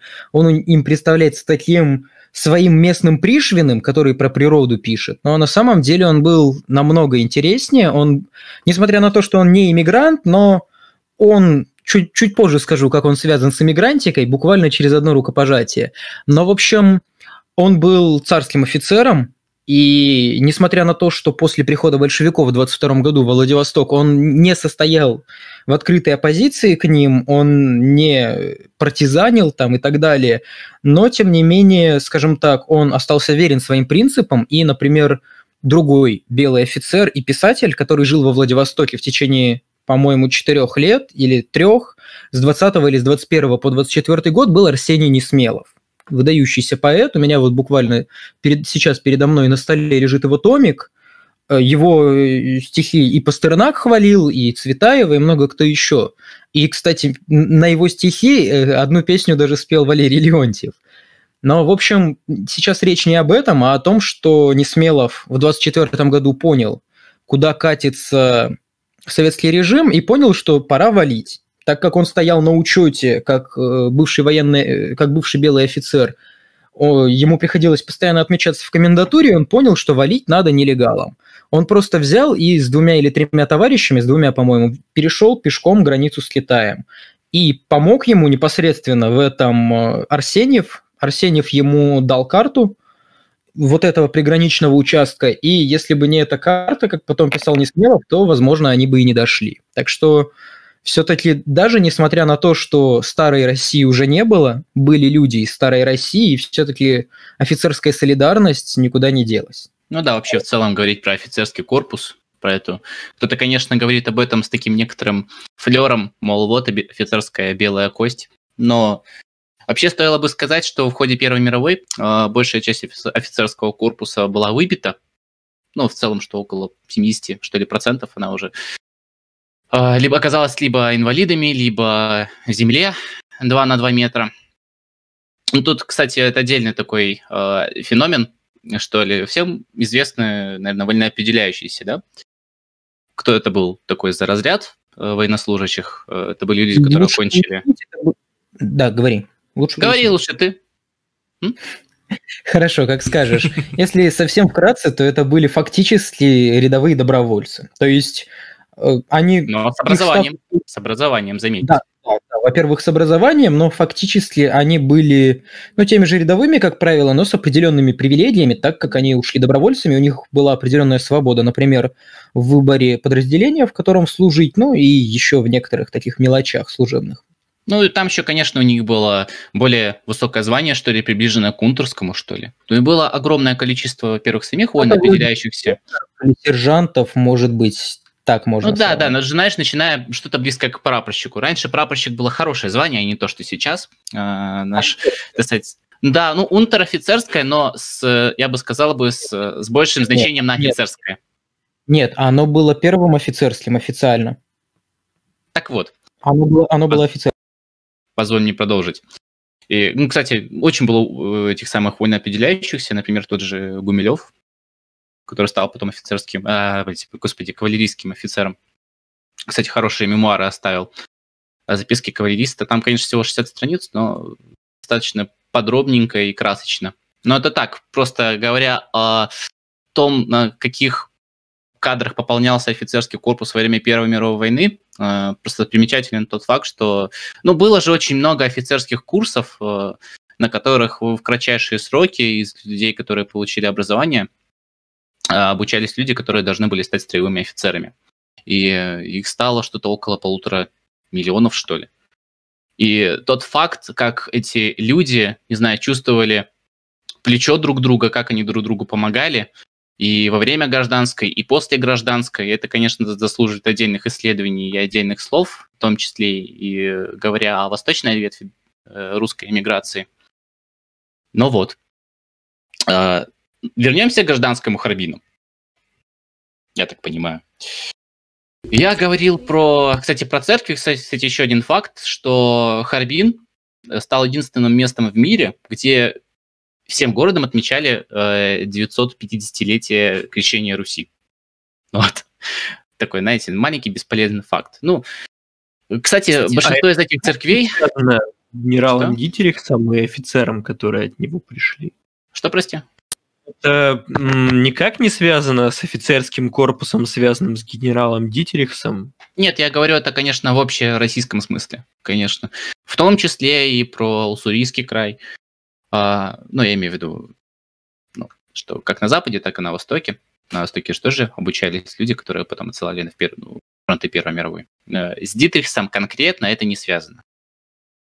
Это скорее, да, Я просто почему вспомнил, потому что генерал Дитерикс, э, я, может, об этом Сергей говорил в прошлый раз, но он буквально был человеком, который м, реконструировал времена, если можно так выразиться, потому что он ну, на Дальнем да, Востоке да, создал да. Второй Земский собор и сказал, что будем выбирать монарха. Э, вот, а это был уже 22 год. Ну, это такой, и... знаете, протострелков-реконструктор. Принципе, я бы не, не был особо удивлен, если бы кто-нибудь из именно приближенных Дитерихса решил вот организовать празднование э, крещения Руси. Потому что Дитерихс был очень интересный молодой человек, как минимум потому, что помимо того, что он Земский собор забрал, он еще отправил Пипеляева захватывать Якутию. Ну, там не только еще и с Дитрихсом, там еще можно и Хорвата вспомнить, который вообще в целом еще до революции и после заведовал КВЖД. Тоже, кстати, очень такая большая и влиятельная, и очень заслуженная, так сказать, заслуженное внимание к нему личность была. Так, ну я опять выхожу в сторону военных. Да, да, что-то тебя прям тянет. Это, ну просто это, это, это сидит, э, знаешь, это такое что-то цеховое восприятие. Вот. Еще потому что гражданская война на Дальнем Востоке была намного, она, она была менее масштабной в России, и она, наверное, была менее важной, менее значимой, но тем не менее она была намного более интересной, чем то, что было на юге России, потому что там, там были всевозможные шизы, там были всевозможные проходимцы, там красные превращались в белых, а белые в красных и так далее. На Дальнем Востоке все было проще чуть-чуть. А чем занимались в, Харбин, э, в Харбине? То есть что, что там основа была экономики? Были ли там, присутствовал ли там иностранный бизнес? Говоря вообще в целом про то, чем занималась, да, конечно, это железная дорога, это логистика, которая, ну, э, Харбин являлся в первую очередь это самым крупнейшим узлом логистическим. В целом, кстати, говоря о цифрах, э, вообще экономисты оценивали э, доходы от КВЖД, если бы не было бы революции, не было бы вот этих событий, если бы были бы те же обороты, то доходило бы до 50 миллионов рублей в год. После 1917 года 2020 году общая, общая доходность КВЖД в целом, как вот предприятие, составляла около 25 миллионов рублей. И с каждым годом она снижалась. Конечно же, ну, потому что не стало э, основного, так сказать, актора э, этих самых логистических отношений в виде Российской империи. Советский Союз, э, конечно, позже, начиная с 24 года, пользовался этой самой железной дорогой, но пользовался ей очень неэффективно потому что с каждым годом доходы падали, дошли они что-то, дошли сначала до 11 миллионов, э, потом до 4. Вот. Хотя, конечно, кто-то говорит, что основная причина, что китайцы напали на КВЖД, это, это все-таки деньги. Они, конечно же, хотели контролировать этот крупный узел, чтобы с этого получать барыши. Но скорее это был э, ход со стороны китайцев, скорее политический. Вот. Э, говоря про экономическую составляющую Харбина, да, это сельское хозяйство, если говорить не про, э, не про логистику. И не про, так сказать, э, ладно, я опять куда-то в какие-то дебри ухожу. Да, это было сельское хозяйство, русские очень хорошо освоились на, на этом поприще, там существовало, кстати, отдельное общество изучения Манчжурского края, числе которого, которого было очень много агрономов, которые занимались селекцией видов, которые, эндемиков, которые растут в Манчжурии. А, в целом было много агрономов, которые занимались сельским хозяйством и, ну, так сказать, э, занимались мелиорацией на той территории. Так что, да, сельское хозяйство плюс торговля всякими китайскими ценностями, всякие промыслы, плюс еще в самом Харбине было много ремесленников, то есть всякие такие, э, ну, можно сказать, поделки, если говорить простым языком. Ну и э, что еще можно отметить? В целом, да, была развита очень торговля, была раз, развита юриспруденция, что удивительно, было много юридических контор, которые занимались э, делопроизводством э, русско-китайским, там и, и там и далее, и далее. Это, кстати, по-своему не удивительно, просто потому что большинство членов правительства Колчака, как, например, человек с э, интересной фамилией Сутин, правильное ударение именно такое, Динс и так далее, многие из них были юристами, тот же Динс, если я не путаю, преподавал в Санкт-Петербургском университете юриспруденцию, то есть не последний юрист в стране был, и, в общем, в общем, Харбину очень повезло, потому что он был провинциальной дырой, он, в принципе, ею и остался. Другое дело, что волю судьбы все-таки одни из лучших умов России закинуло именно туда, и поэтому, да, действительно, это, это даже это странно, но, тем не менее, вполне объяснимо, а что меня... там юриспруденции. У меня вот есть вопрос. А ты сказал про сельское хозяйство в Харбине, и мне вот что-то стало интересно. Я открыл, короче, прямо сейчас спутниковую карту провинции Хэйлунцзян, она называется, в которой находится Харбин. Я вижу, что Харбин со всех сторон фактически окружен а, ну, таким горным хребтом, назовем это так. Вот. А получается, какие именно сферы сельского хозяйства там, в принципе, существовали и представили? Потому что, судя по всему, это ну, не похоже на то, что здесь прям какую-то картошку с помидорами выращивали. ну, если мне ну понятное дело, что не картошка с помидорами. Выращивали не совсем в Карбине. Потому что там в 1923-м произошло восстание на Амуре. Восстали крестьяне и казаки в Советском Союзе. И они решили перейти территорию, и перешли в Китай, и Китай им разрешил селиться на правах того, что они будут охранять территорию, но при этом они там могут забирать земли буквально сколько хотят но, и делать. Конечно. Смотри, конечно же, я имею в виду не прям город, я имею в виду, конечно, еще и пригород, но и соседние, конечно же, какие-то районы. Ну, то есть будем а, говорить, ну, окей, про Харбин и про русскую Манчжурию конечно да. же. Было mm-hmm. много людей, людей, которые умели работать с землей, которые, которые хотели работать с землей. Ну да, конечно, помидоры, картошка не росли. Слушай, ну в принципе, я, я, вот, я вот сам себя сейчас поправлю немножко, потому что достаточно было увеличить карту, чтобы увидеть, что вокруг огромное количество полей. Правда, я не знаю, это, наверное, какие-нибудь рисовые поля. Мне, честно говоря, вообще ничего не известно для, про местное сельское хозяйство. Не, и рис, конечно, был рис. Э, даже вообще, кстати, сейчас э, Харбин известен как одно из ну, в Китае, имею в виду, одно из известнейших и одно из мощнейших баз по производству пива ну вот, ну в целом просто вспомогательные какие-то продукты легкой промышленности. Но пиво тогда, когда там были русские, конечно, еще не производили. Конечно, да, это рис, батат. А, не совсем верно, не совсем верно. Вот эту самую пивоварню, которая варит популярное сегодня во Владивостоке пиво Харбин, ее основали еще во времена русского владычества, там еще до 1917 года. И основал немецкий подданный, но поляк этнический. Понятно, и сюда поляки добрались. Серега, приятного, бы... приятного аппетита. Хотел бы заметить, что действительно Харбин был крайне провинциальным городом, и главное, чем он служил, это узлом связи. И почему оттуда начали уезжать потихоньку люди в другие города Китая, либо вообще за рубеж? Потому что если раньше там была стабильная работа, когда это была территория фактически Российской империи, которая соединяла Читу и Владивосток, то потом, в общем-то, начали брать только советских граждан, а потом еще поделили рабочие места наполовину с китайцами, и из-за этого начался отток населения. А по поводу иностранных концессий, а, в Харбине их было, ну, в Харбине их фактически не было. Их, они были в южной части Китая, либо около берега. Да нет, да нет, слушай, не прав, не прав. Был, был ну, в Харбине. Я помню, была так. карта, можно найти карту, там есть вот французская, британская концессия. Они были, они, кстати, были не в южной такие части большие. Харбина. Ну, понятно, что не такие большие, но все-таки они были. А одна какая-нибудь концессия, хотя бы даже самая маленькая, это определенный все-таки плацдарм для, своих, для своего влияния, для своих интересов. Все-таки. Ну, я тут согласен, да, они были, но согласись, что они были гораздо меньше, чем на береговой части Китая, либо, не знаю, в Шанхае. Ну, тут смотри, э, тут вопрос экономический или политический. Если, допустим, тут же Шанхай это было больше экономический, а в Хармине это было больше политический. Все-таки. Концессия просто как повод, возможно. Потому что, блин, в Хармине было столько всего. Это пересечение вообще всех разведок мира чуть ли. Там каких только шпионов не было. Там итальянские, французские и немецкие в том числе. И не говоря уже о японских, конечно же, и американских.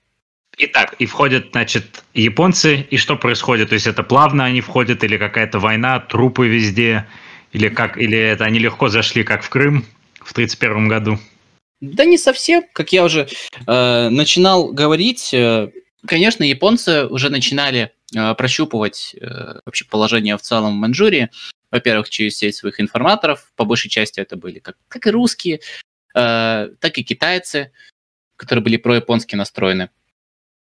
Вот. И после конфликта на КВЖД японцы э, почувствовали свою вольготность. И э, ну, вообще в целом эта история про Мугденский инцидент, вот, когда Япония захотела формально реставрировать э, китайскую монархию в главе с э, самым небезызвестным Пуи, последним китайским легитимным императором.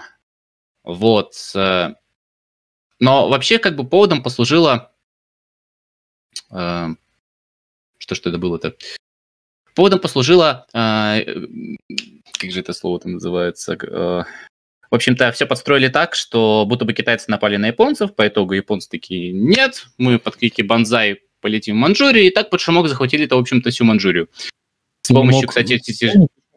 Ты не мог вспомнить очень популярное ныне слово «провокация». Именно, простите, провокация, да. Бывает такое. Хлопок. Хлопок, Причем... да. Произошел хлопок со стороны Китая, вот. А японцы это, подумали, это что это... Да, э, это просто тот редкий случай, когда это была действительно провокация, а не то, что обычно в политическом телеграме этим называют. По-английски называется false flag. False flag event. Ну, да, под чужим флагом, по-русски тоже так иногда говорят, да. Плюс-минус. Вообще, кстати, э, в целом японские историки до сих пор считают, что инцидентом, э, ну, вообще инцид... ответственность за этот инцидент лежит на китайцах. Ну так, ну, бывает да, такое. А, ну, а, быканули. Типа, и, и, и китайцы просто не вовремя сказали, сорян, быканул. Вот. А, прошу прощения, а тогда один вопрос, скорее всего, риторический, потому что японские историки нас не услышат. Очень любопытно, если никто не ожидал этого инцидента и никто его не готовил, то почему тогда японская армия оказалась готова к вторжению? Вторжение не работает так, что вот вы сегодня снялись из частей и сразу пошли захватывать чужую землю. А, у меня есть ответ. Это вера в императора конечно же. Мы эту обилку потеряли после февральской, вот, а японцы э, с этой обилкой, в принципе, до сих пор. Вот. Тут ну, вообще варит, официально, варит. официально, конечно, ни генералитет, ни японский император, конечно же, не знали. Вот. А это вот все э, а, военные, военная клика, э, японская фашист, фашисты, э, хотя, кстати, в целом фашисты взяли власть после инцидента в 1936 году. Вот, кстати, про это можете почитать Э, Икио Мисиму, э, рассказ «Патриотизм». Маленький, кстати, есть еще и фильм, тоже на 15 минут, в котором, кстати, одно из самых таких э, детальных, что ли, детально иллюстрированных примеров совершения сэппуку. Ну, в смысле, на, на экране это, там выглядит действительно очень даже правдоподобно для тех лет. Но это так, я снова ухожу в какие-то частности. И да, вот что у нас есть. 31 год, японцы оккупировали Манчжурию, что делают русские? Ну, во-первых, конечно же, КВЖД до сих пор находится под властью Советов. А, большая часть территории приходит к японцам, японцы устанавливают свою администрацию и э, способствуют к тому, чтобы русские переходили к ним на службу. В первую очередь, конечно, можно сказать про полицейское управление. Японцы отдельно даже организовали такое отдельное учебное заведение, установили свои образцы формы, и, в общем-то, да, русские э, несли полицейскую охранную службу на территории Манчжурии, э, во-первых, для совершения э, всяких правоохранительных действий, так и вообще в целом для защиты от кунхузов. А, кто такие хунхузы? В прошлый раз мы вроде бы немножко касались этого вопроса, но расскажу об этом еще раз. Э, название вообще нас относит еще к боксерскому восстанию. Мы вам рассказывали, что вот оно было с 1902 по 1905. Они, те китайцы злые, хотели э, уничтожить всех иностранцев, выгнать их с китайской территории, потому что видели иностранцев причиной всех своих бед и проблем. Поэтому они организовались в, в такие целые движения их хатуаней. Э, но они там настолько была шиза сильна, что они думали, что их давосские напевы способны защитить от пуль от снарядов, вот поэтому были они бесстрашными и тупыми. Ну, это как-то э, безумие, как нет, как-то был мем с Чип и Дейлом. небольшую вставку. Вот эти даосские практики, они причем использовались китайцами еще и в гражданскую войну, потому что на начальном этапе они искренне верили, что если они напишут что-то на бумажке из иероглифов и потом ее съедят, то русские пули, в общем-то, их не возьмут. И они буквально ели напис... бумагу, на которой написано заклинание, и шли в открытую просто в, в голом поле на отряды нечаевцев. Ну, это, и конечно, как... беспатронная атака, но... И как помогало? Ну, ну в общем-то, русские очень Конец помогало. немного ожидаем, на самом деле.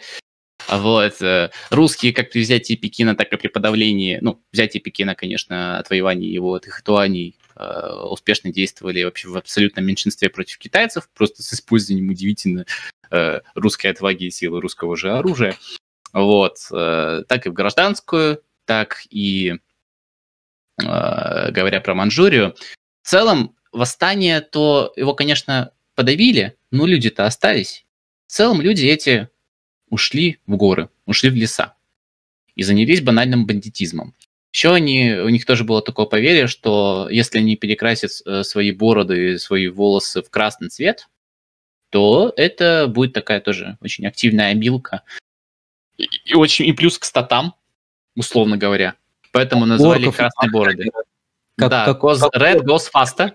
Да. Скорее реконструкторы гальских племен, племен какие-нибудь уже. Нет, все-таки аннотация, э, господи, э, все-таки отсылка к оркам мне нравится больше. Прости. Хотя они такие грубые были, их, и хунхузы все-таки были достаточно такими очень хитрыми тварями. Все же боевой вернемся... техники не было собрано из дерева и, не знаю, кусков металлолома, к сожалению. Или к счастью. Но они тоже такими все строителями были, но об этом позже. И, в общем-то, э, красные... Их по сути, хунхузы это просто транслитерация с китайского. Не знаю, как в оригинале на китайском, но э, хунхуз это красная борода, краснобородые. И, конечно, с, с течением времени они немного утратили изначальный свой смысл. В смысле, что они перестали быть э, вот этими борцами против э, иностранных интервентов, они, скорее всего, стали просто обычными бандитами. Но э, бандитами, которые не, не боялись даже и на российскую территорию, на русскую территорию.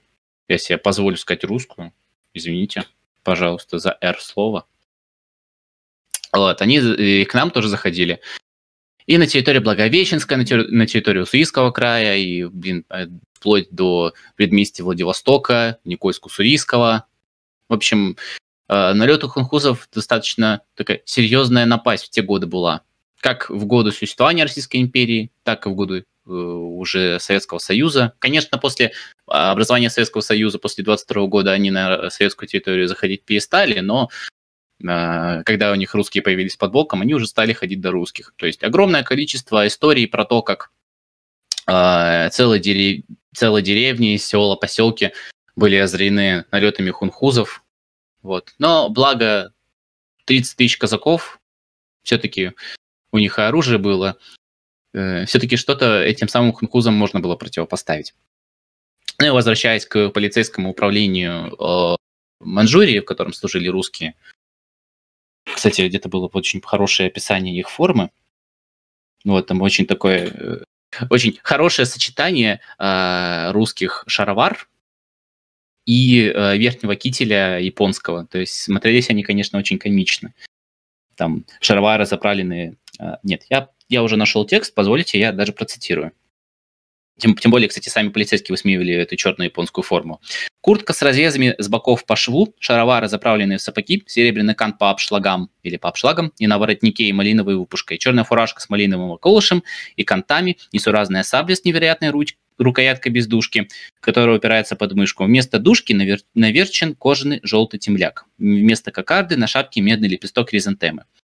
А старые начальники, начальники, старые начальники и прочие отличаются золотыми нашивками, а у сабели имеются дужки. На всех почти форма сидит безобразнейшим образом, особенно широкие и большие сапоги. Это парадная форма. Вот. А, что можно по этому поводу сказать? Да, как вы поняли, конечно, они имели э, в виду, что они носили еще и японские мечи. Конечно, у них на вооружении было и огнестрельное оружие. Стоит думать, что они воевали только холодным. И в целом еще их одна функция была, это, как я уже, наверное, сказал, это охрана от хунхузов. Э, создавались целые такие летучие отряды, э, следопытами в которых были, кстати, русские охотники. В целом, явление э, охотников в Манчжурии – это тоже отдельный разговор. Русские в кратчайшие сроки, кстати, опять же, с помощью отчасти общество по изучению манчжурского края очень освоились Манчжурии и по флоре, и по фауне, особенности по, по фауне. Они же были самым эффективным средством против хунхузов, которые имели... Да? Я, я просто хотел еще добавить, что действительно хунхузы рейдили в том числе и русские деревни, но так как они довольно быстро усвоили, что русские мужики даже простые крестьяне отпор дают гораздо лучше и смелее, чем те же самые китайские крестьяне, в итоге русская охрана в основном защищала китайские деревни от китайских же хунхузов. На русские поселения тоже, конечно, нападали, но гораздо реже. Тем более там было много старообрядцев, ну, относительно много, относительно остальной России, по крайней мере. А старообрядцы – это все-таки люди не пальцем деланные, поэтому там русской удали молодецкой хватало. Ну да. да. Вообще, в целом, вот эти самые 30 тысяч человек, которые жили в районе Трехречья, это северная часть Манчжурии, они все в основном были старообрядцами, которые еще, не знаю, чуть ли не с, э, со второй половины 19 века уже там находилось. Вот. Ну да, конечно же, это удаль, конечно же, это бесстрашие. Но говоря про хунхузов, Э, в целом, люди-то были очень умелые очень хитрые. Не зря они представляли такую угрозу. То есть они очень хорошо ориентировались по местности. Но они были очень жестокие. Но, э, наверное, по жестокости я бы их сопоставил бы с казаками атамана Семенова. Наверное, вам известны всякие э, истории, ну, как бы так назвать. Ладно, я думаю, я, известно. Я вам дал, так сказать, намек, вы меня поняли. Зверство говорю, да. Зверство, зверство. Вот, но еще, кстати, справедливости ради, хунхузы многие, ну, их отряды, во-первых, достигали 500 человек вполне свободно, нередко, но они кормились все-таки, особенно небольшие отряды, не только какими-то налетами, но и в том числе они занимались земледелием, то есть они бывали довольно разными, и часто они могли там нападать так, изредка, когда совсем было голодно, а в целом просто кормиться с земли. Ну и еще, к большому сожалению, у них все-таки жестокость часто соседствовала с трусостью, как это часто бывает, к сожалению, в нашей жизни. Ну и вот. А, хунхузы, как я уже сказал, очень хорошо ориентируясь на местности. А, и жили они в, в очень отдаленных таких местах, которые особо-то и никто и не захаживал. Ну и жили, да, либо промыслом, либо грабежами, в основном китайского населения. Еще были известны случаи, когда после присоединения Манчжурии к, к территории Японии, после установления японской администрации, многие русские уходили к хунхузам. Почему так происходило? Э, Все из-за... Господи, показалось, что мне компьютер сказал до свидания. Ладно, пронесло. Итак, русские э, из-за отношения японской администрации, из-за... Э, ну, вообще, кстати, это отдельная тема. В общем-то, русские уходили к кунхузам и э, чаще всего действовали в их составе против японцев. Вот. То есть Но жить там, где были русские, да? да То есть жить лучше не стало от того, что пришли японцы, фашизм, манго, ну да, да, я вообще бы, если бы ко мне на родину пришла манга, я бы просто сжег ее каленым железом, вот. Вот это, к слову, об, о противостоянии любителей аниме и тех, кто не любит аниме. Вот, обратите внимание, когда приходит аниме японцы, лучше не становится. Согласен, серьезно. Когда в мою жизнь пришло аниме, я... Не продолжай. Аниме сегодня... После этого, после, после этого тебя позвали на Local Crew. Хорошо, спасибо. Нет, я, я не анимешник, я японист, но я всего тайтлов 15 за свою жизнь посмотрел. Я, я знаешь, фраза «я не, не анимешник, я японист» уже сама по себе довольно комичная. Что-то я много раз такое слышал, честно говоря. Ну, ну ладно. Ну, серьезно? Не, ну, нет, подожди, я немножечко просто... А, а, и раз уж кто-то заговорил про японистов, можно сделать такое э, лирическое отступление, что да, когда э, ты говоришь кому-то, ну, да, ну, японист, да, и чё? Это вот, все, значит, я пересмотрел своих вот этих вот о, о, бурятских порномультиков, вот, и решил переводить, вот так и пошел. Говорю, ну да, я пошел на военного переводчика только потому, что мне хотелось какие-то, блядь, закорючечки переводить. Э, как-то говорят, с мунспика.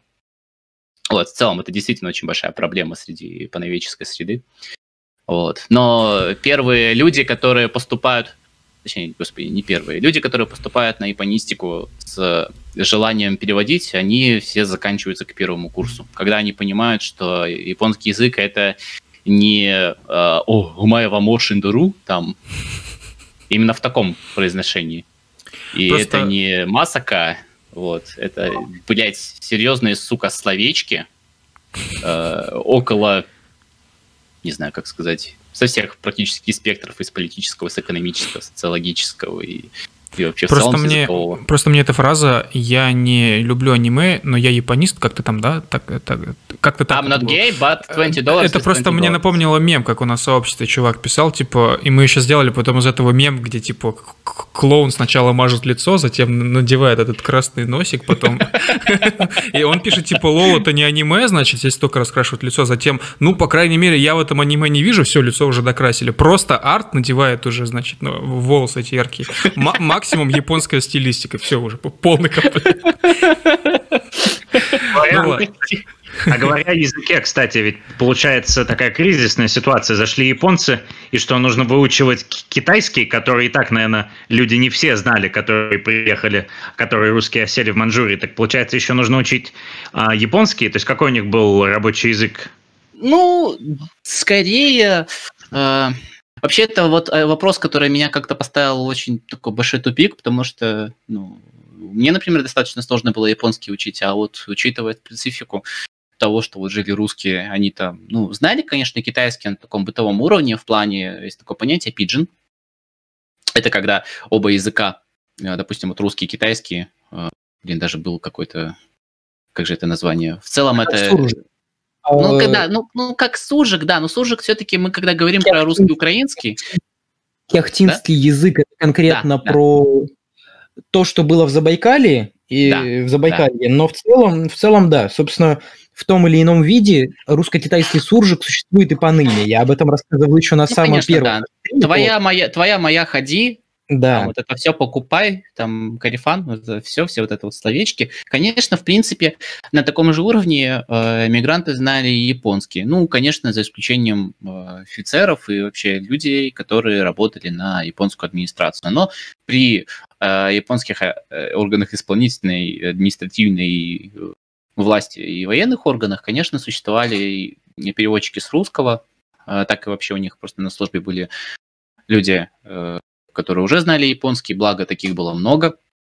В том числе, кстати, ну, на Дальнем Востоке и в целом э, в русской армии, в манж... как-то манжурской армии, нет, в сибирской, э, сибирской дивизии было много людей, которые знали японский. У нас в целом для этого был организован в 1899 году Восточный институт, в котором э, первыми слушатели стали именно офицеры которые, кстати, в течение сначала там одного года изучали китайский, в течение второго года только начинали изучать японский, еще, еще изучали монгольский. В общем-то, довольно-таки тогда была серьезная подготовка. И помимо этого, подготовка даже до прихода японцев э, языковая в, в коммерческих училищах, в университете э, была довольно-таки серьезная.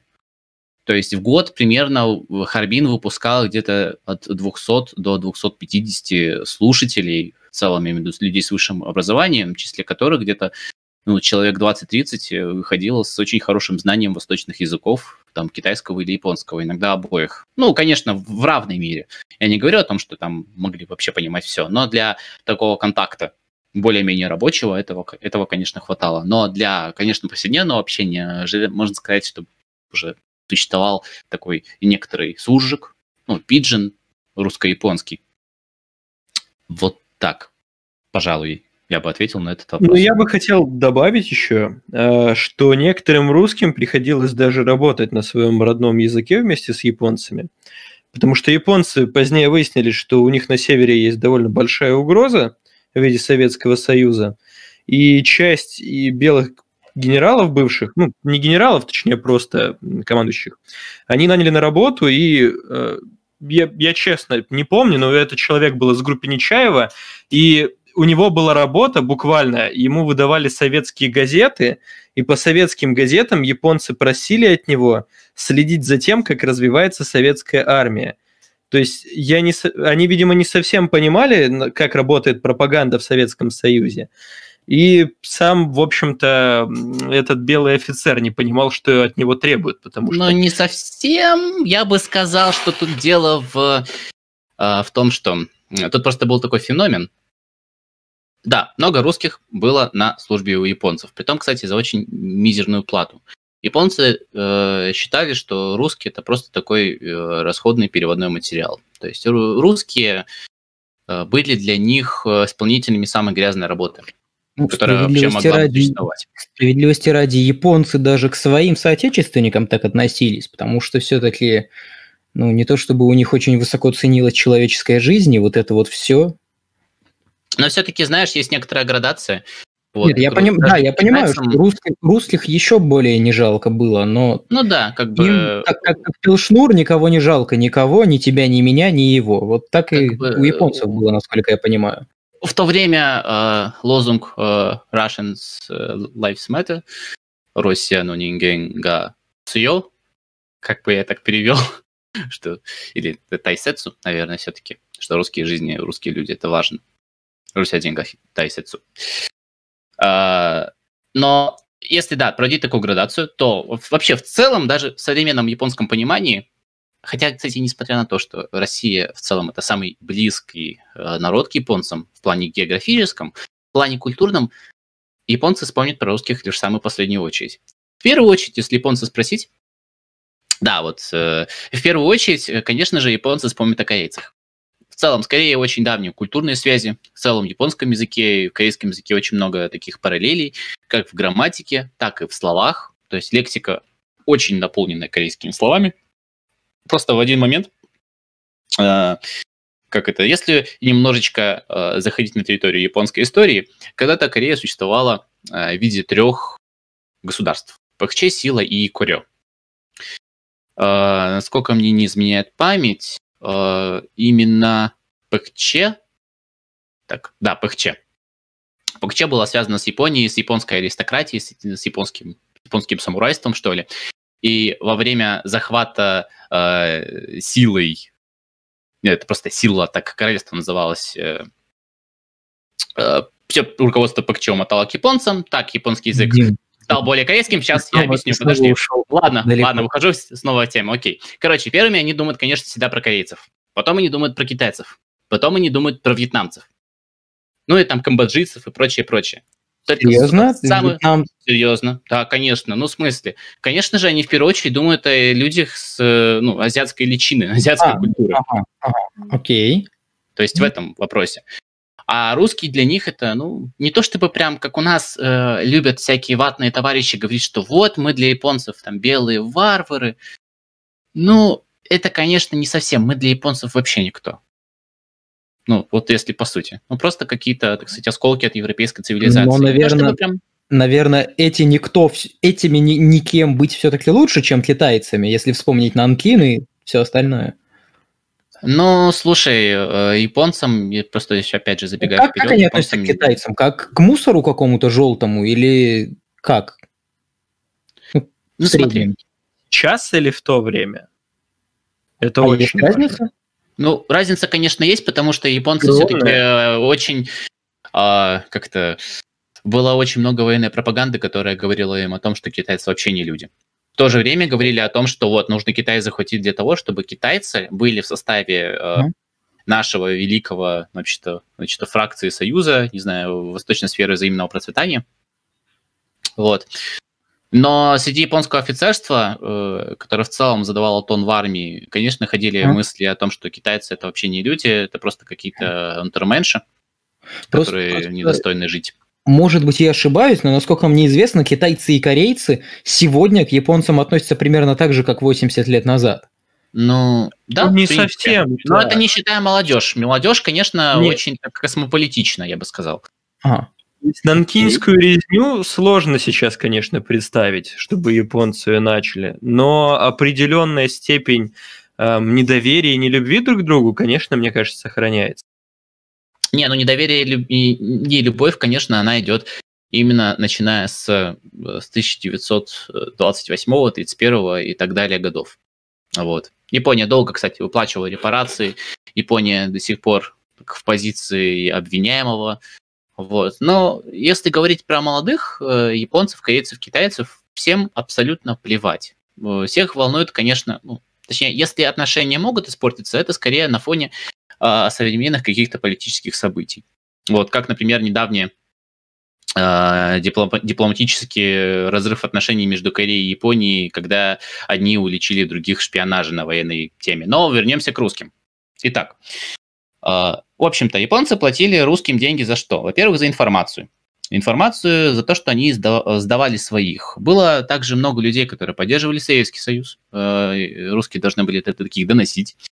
Также было много русских, которые после продажи в 1935 году э, КВЖД Японии, да, кстати, э, Советский Союз, из-за того, что в целом он не очень грамотно распоряжался территорией, не очень грамотно распоряжался ресурсами, продал в 1935 году все, все имущество, всю территорию КВЖД Японии, и это все стало собственностью компании Мантецудо, а, Монтецу, Монтецу, простите. Кстати, эта самая компания, она же и э, во многом очень расширила железнодорожную сеть, которая была в Манчжурии. И имела, кстати, с этого очень большой доход. В целом, Манчжурия для Японии оставалась э, не только как местом, где э, можно было заселить огромное количество японских э, поселенцев. Япония уже тогда очень страдала от перенаселения. И это, э, ну и в целом, вы, вы же понимаете, Япония островное горное государство, в котором только 15% территории э, возможно использовать для сельскохозяйственных нужд, а Манчжурия для этого, конечно, очень, ну, как это было, Манчжурия очень для этого подходила. Вот. Но и тем более э, Япония рассматривала Манчжурию как место, из которого она могла сосать деньги, ну, будь здоров. Во-первых, там еще в, в Харбине была огромная, э, ну, конечно, по мировым меркам, э, еврейская община. Ну, вообще, в основном из Российской империи. Я не берусь э, считать э, тех евреев, которые приехали, э, допустим, в Манчжурию, в Японию после каких-то там европейских погромов э, или там, допустим, после погромов э, после прихода власти нацистов в 1933 году. Вот. В целом, японская разведка, японское полицейское управление, оно, можно сказать, выбивало деньги на нужды японской военной машины. Ну, с очень такой хорошей эффективностью. Русские, конечно, с этого имели какой-то процент. Вот так. Если говорить про не только а полицейских... Быть... Да? Um, не, не про русских, но про евреев. По-моему, в прошлый раз вы рассказывали про забавную вещь, что китайцы почитали, в общем, что пишут европейцы про евреев и восприняли все слишком серьезно. И да, потом... было дело. Но Только тут есть определенная разница. Были, и они прочитали там буквально, по-моему, протоколы сионских мудрецов, что-то такое одиозное, да. и решили, что раз они такие классные люди, что контролируют полмира, то давайте мы будем их зазывать к себе. Но смотрите, прикол-то весь в том, что в Харбине были... Господи, в Харбине, я уже начинаю... Климент, это все ты. Э, в Харбине. В, Харбине э, все-таки э, японцы считали тех евреев больше русскими, чем, чем евреистыми евреями. Уж простите меня, товарищи сионисты. Вот. Хотя, по иронии судьбы, именно у таких евреев, если мы будем рассматривать Мажурию, было, были средства, был капитал. Вот. Если сравнивать с теми евреями, которые приехали из Европы, считай, без кола, без двора. Вот. Но вот так оно и было. Японцы очень массово экспроприировали имущество, э, в том числе. Но возвращаясь к тому, что говорил Сергей по поводу этих инфор- информационных э, всяких потоков, вообще там был такой феномен. Японцы охотно платили э, за информацию про Советский Союз, но на деле информации про, про совок было мало. И некоторые агенты прибегали к тому, что они просто кстати, на обум составляли отчеты. Вот. Ну, а некоторые... японцы, я полагаю, верили, с учетом того, насколько а? легко они верили всему остальному. Блин, да? здорово. Вот. То есть агенты... Хочу э... работать на японскую разведку. Не, ну, да. слушай, Ты о чем? Они предложили серьезно, там была довольно высокая оплата у офицеров, которые должны по советской пропаганде были смотреть на положение армии в Советском Союзе. Ну Это да, как 75 сейчас разбирать... Не- Нет, там, по-моему, не 75 йен. Не-не-не, 75. Слушай, если на службе это были Дима, 75. я Обычные тебя- информаторы получали 25 йен, например. Это не информаторы были, они были при В японском выражении. Я, Что? я тебе найду информацию, Дим, потом скину.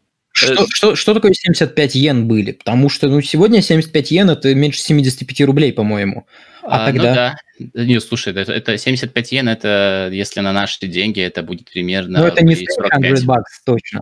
Ну, Ну блин, вот. за 300 бакс я бы пошел Вот, бы, блядь. в общем, в общем, как, как нам понять вообще, много это мало, то есть сколько зарабатывал простой рабочий, ну или мы можем как-то выразить вот в чем-то другом, там, в буханках хлеба условно, вот эти 75 йен, чтобы наши слушатели лучше понимали, что вообще это такое было. Я точно знаю ш- из произведений Несмелого, что вроде как даже одна иена была относительно крупной суммой.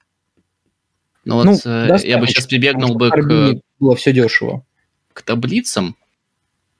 Так, ну, Ну, допустим, хорошо, если, если, 1000 если проблематично, то... 936 год показать. Если проблематично, то давайте просто пойдем дальше. Да, ну для А, Харбина того времени это, в принципе, была приемлемая зарплата, учитывая, в общем-то, положение Ну, смотри. Харбина как такового, и что, ну, офицеры бывшие и люди, Что которые... были готовы работать, Сравнивая, товары. если у тебя было съемное жилье, то тебе хватало бы на то, чтобы, ну, возьмем даже целый дом.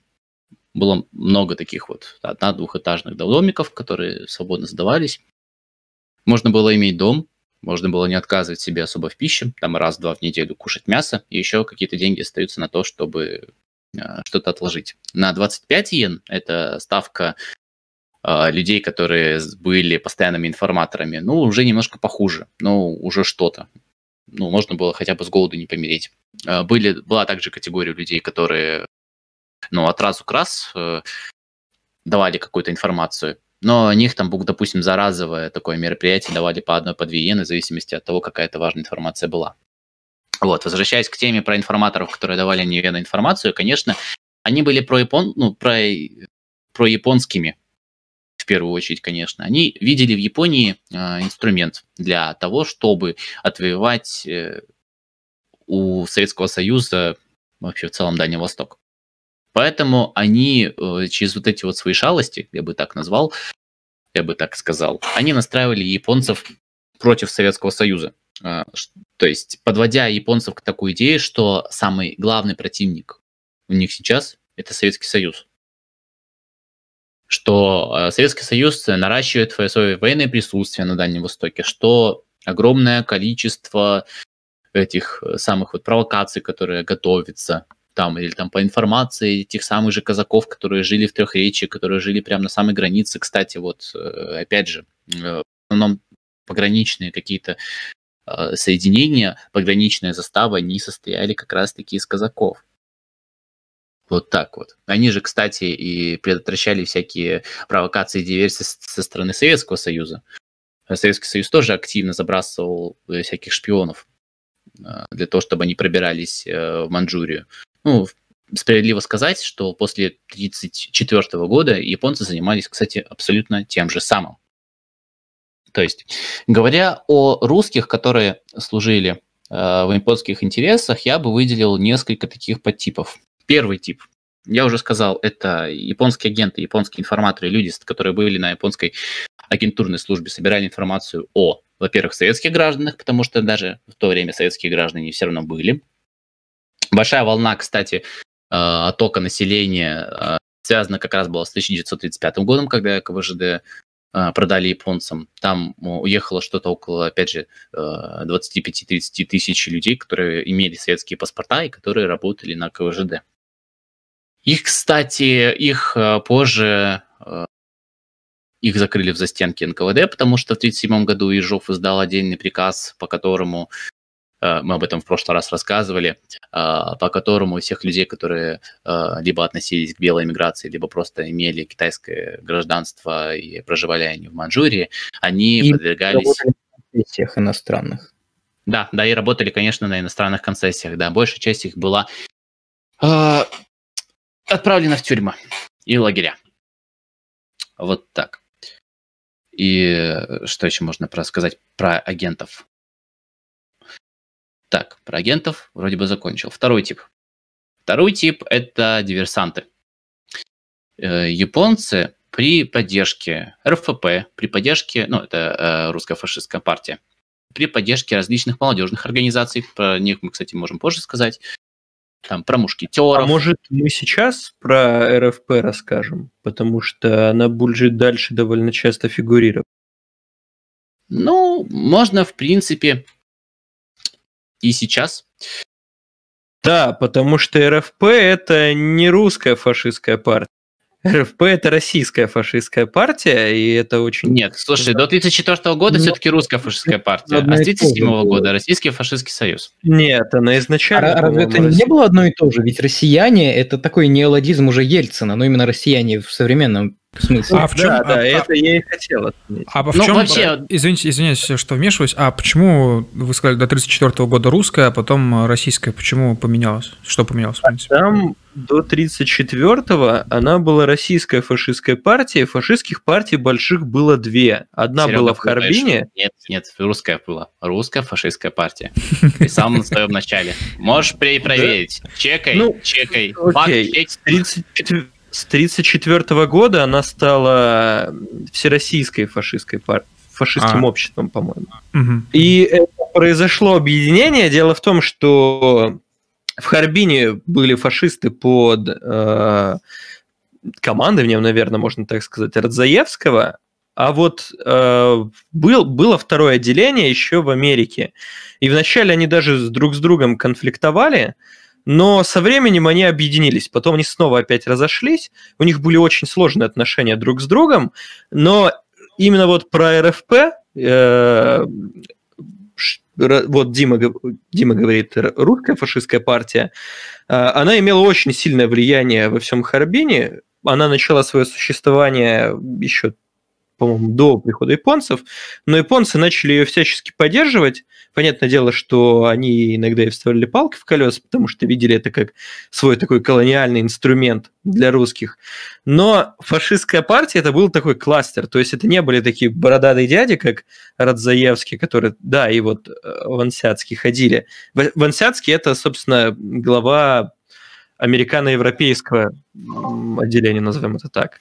Он очень веселый был мужик, то есть это был парень лет 30, он повоевал, мне кажется, 1898 года рождения из Варшавы, то есть из русевших таких эм, поляко-немцев. Вот, и он приехал в Штаты, соответственно, ему там было около там, 20 с чем-то лет, и он, короче, женился на миллионерше. Вот, она, по-моему, была старше, и у него появилась, у, э, умер папаша, и, соответственно, он стал миллионером. И он стал от, деньги очень экстравагантно тратить, и вот начал эм, тратить их на фашизм. Тут, наверное, смех в том, что обе вот этих, оба два деятеля, и Радзаевский, и Вансяцкий, оба, я так понимаю, не были связаны с немцами и с теми самыми фашистами, о которых мы говорим. Да, да, они вообще нет никакой связи. Более того, Вансяцкий, можно сказать, принижал достижения нацистов и итальянских фашистов. Правда, еще до 1939 года он сказал, а ведь Сталин самый лучший фашист из всех. Он коммунистов убил больше, чем Гитлер, Муссолини и Чан Кайши вместе взятые. Но это было сказано про 1937 год. Ну, вообще, в целом, называние фашистом, это для них, можно сказать, своеобразный мем. Ну, не знаю, они еще также Петра Аркадьевича Столыпина фашистами называли. Э, первым русским фашистом, точнее. Да, но при этом они признавали революцию 1917 года и считали, что они были сменовекцы фактически, они считали, что вот революция это была неизбежность, что народные массы поднялись, вот только они не туда пошли, надо было, конечно, а строить не коммунизм. Какая? Февральская? Нет, Февраль. они октябрь даже признавали. Слушайте, а вот у меня О. вот вопросик есть, это, правда, немножко заскакивая вперед, а, но, а, ну, понятно же, да, что впоследствии в Харбин вошли в советские войска, ну, уже после войны, вот, а что случилось со всеми этими сменовеховцами, в смысле, есть какая-то вообще история? Ну, Радзаевского забрали сразу, он остался в, Хар... вот, в Манчжурии, и советская власть его вывезла. Причем перед смертью он начал, видимо, чтобы спасти себя пытаться, начал писать тирады с Советскому Союзу и Сталину, говоря, что там Сталин чуть ли не фашист, он вообще национ... русский националист, который все пытается подчинить. И вообще, знаете ли, вот до 1937 года Советским Союзом заправляли эм, в общем-то, определенное слово, люди иудейской веры и... Так сказать, да. да. Да, и вообще... Ж, Ленинск... Ж, Ж слово, да. Ж слово. Ленинская гвардия, а вот Сталин, он типа вот такой вот русский националист, он вот всех их почистил и строит РНГ там буквально. И, но это его не спасло, его сразу расстреляли, по-моему. Да, ну, видите, перекатывание в нацболы, э, сам того не понимая, но особо не спасает. Он изначально... ради, Справедливости ради, он начал писать это в августе, по-моему, 45-го, то есть, по-моему, 1 августа 45-го года Советский Союз объявил войну Японии, продвигались советские войска по территории Маньчжурии с невероятной скоростью, и, ну, Радзаевский понимал, что за ним пришли. Он, конечно, мог попытаться сбежать на юг, но почему-то этого не сделал. Вообще, в большинстве своем люди надеялись просто, что власть уже сменилась, то есть они реально поверили вот в сменовеховскую вот эту чушь и ахинею, в результате оказались в лагерях, где очень многие погибли. Э, и часть просто, ну, были в шоке и не знали, что делать. То есть, ну, просто растерялись и впали в оцепенение на несколько дней, а потом уже было поздно. Вот. Но в целом, э, кстати, ну, про кстати. Тех, кто был у власти в СССР до 1937 года, у Радзаевского в принципе была определенная одержимость же, э, же масонами, в общем, ну, в общем, вы поняли, то есть у нас в стране было потом издание книги под названием «Политическое завещание русского фашиста». Изначально оно называлось что-то там про иудаизацию Европы или иудаизацию мира, как-то так. В общем, книга находится в федеральном списке запрещенных материалов экстремистских – но я вам ее не рекомендую читать даже не поэтому, а просто потому, что это, ну, довольно скучная ахинея, и там он кажется вообще местами, ну, таким даже не нодовцем, а нодовцем в квадрате, я бы сказал. Очень. Ну, то есть... Так прорабатывали теорию наши шизофашистка предки. Да, ну, человек, да, который уверил в сталинизм, сказал, что это Сталин, царь, русский царь, это нацболь. Слушайте, Климент и Серега, а вы не помните, мы с Рэбой Есодом вообще обсуждали Ленина? Нет, по-моему. Нет? Удивительно. Ну, то есть просто события до 1937 года. Ну, в смысле, не события, а имеется в виду, что вот. Э, ну вот, э, как бы, тех людей, которые правильно... Ну, ладно, все, тогда не важно. А, так, ну, хорошо, Нет, мы... Ну, это обсуждали, это обсуждали, но бегло. Но Я что-то просто забыл. А, но... Славные да. времена, когда были эти союзы русских фашистских малюток, а, да. да. да это ну, вот там, да, хотел... это дочерние организации, да. Это, это российское женское фашистское движение, то есть это фем, фем-фашистки, по сути, на Да, вот валюту. почему РФП завоевала такую популярность в Маньчжурии. Ну вот я сказал, что это была не совсем политическая партия, это был целый кластер. Потому что там было и местное скаутское движение. Был союз фашистских крошек, это для детей от 5 до 10 лет. Э, был и вот для женщин организация, и для мужчин. То есть это, ну, я даже не знаю, как сказать, это протофашистская диаспора, наверное, уже какая-то. И многие люди отдавали, в общем-то, туда детей, в эти садики, в союз фашистских крошек. Название, конечно, интересное. В общем, фашизм на каждый день. Вот. Так сказать.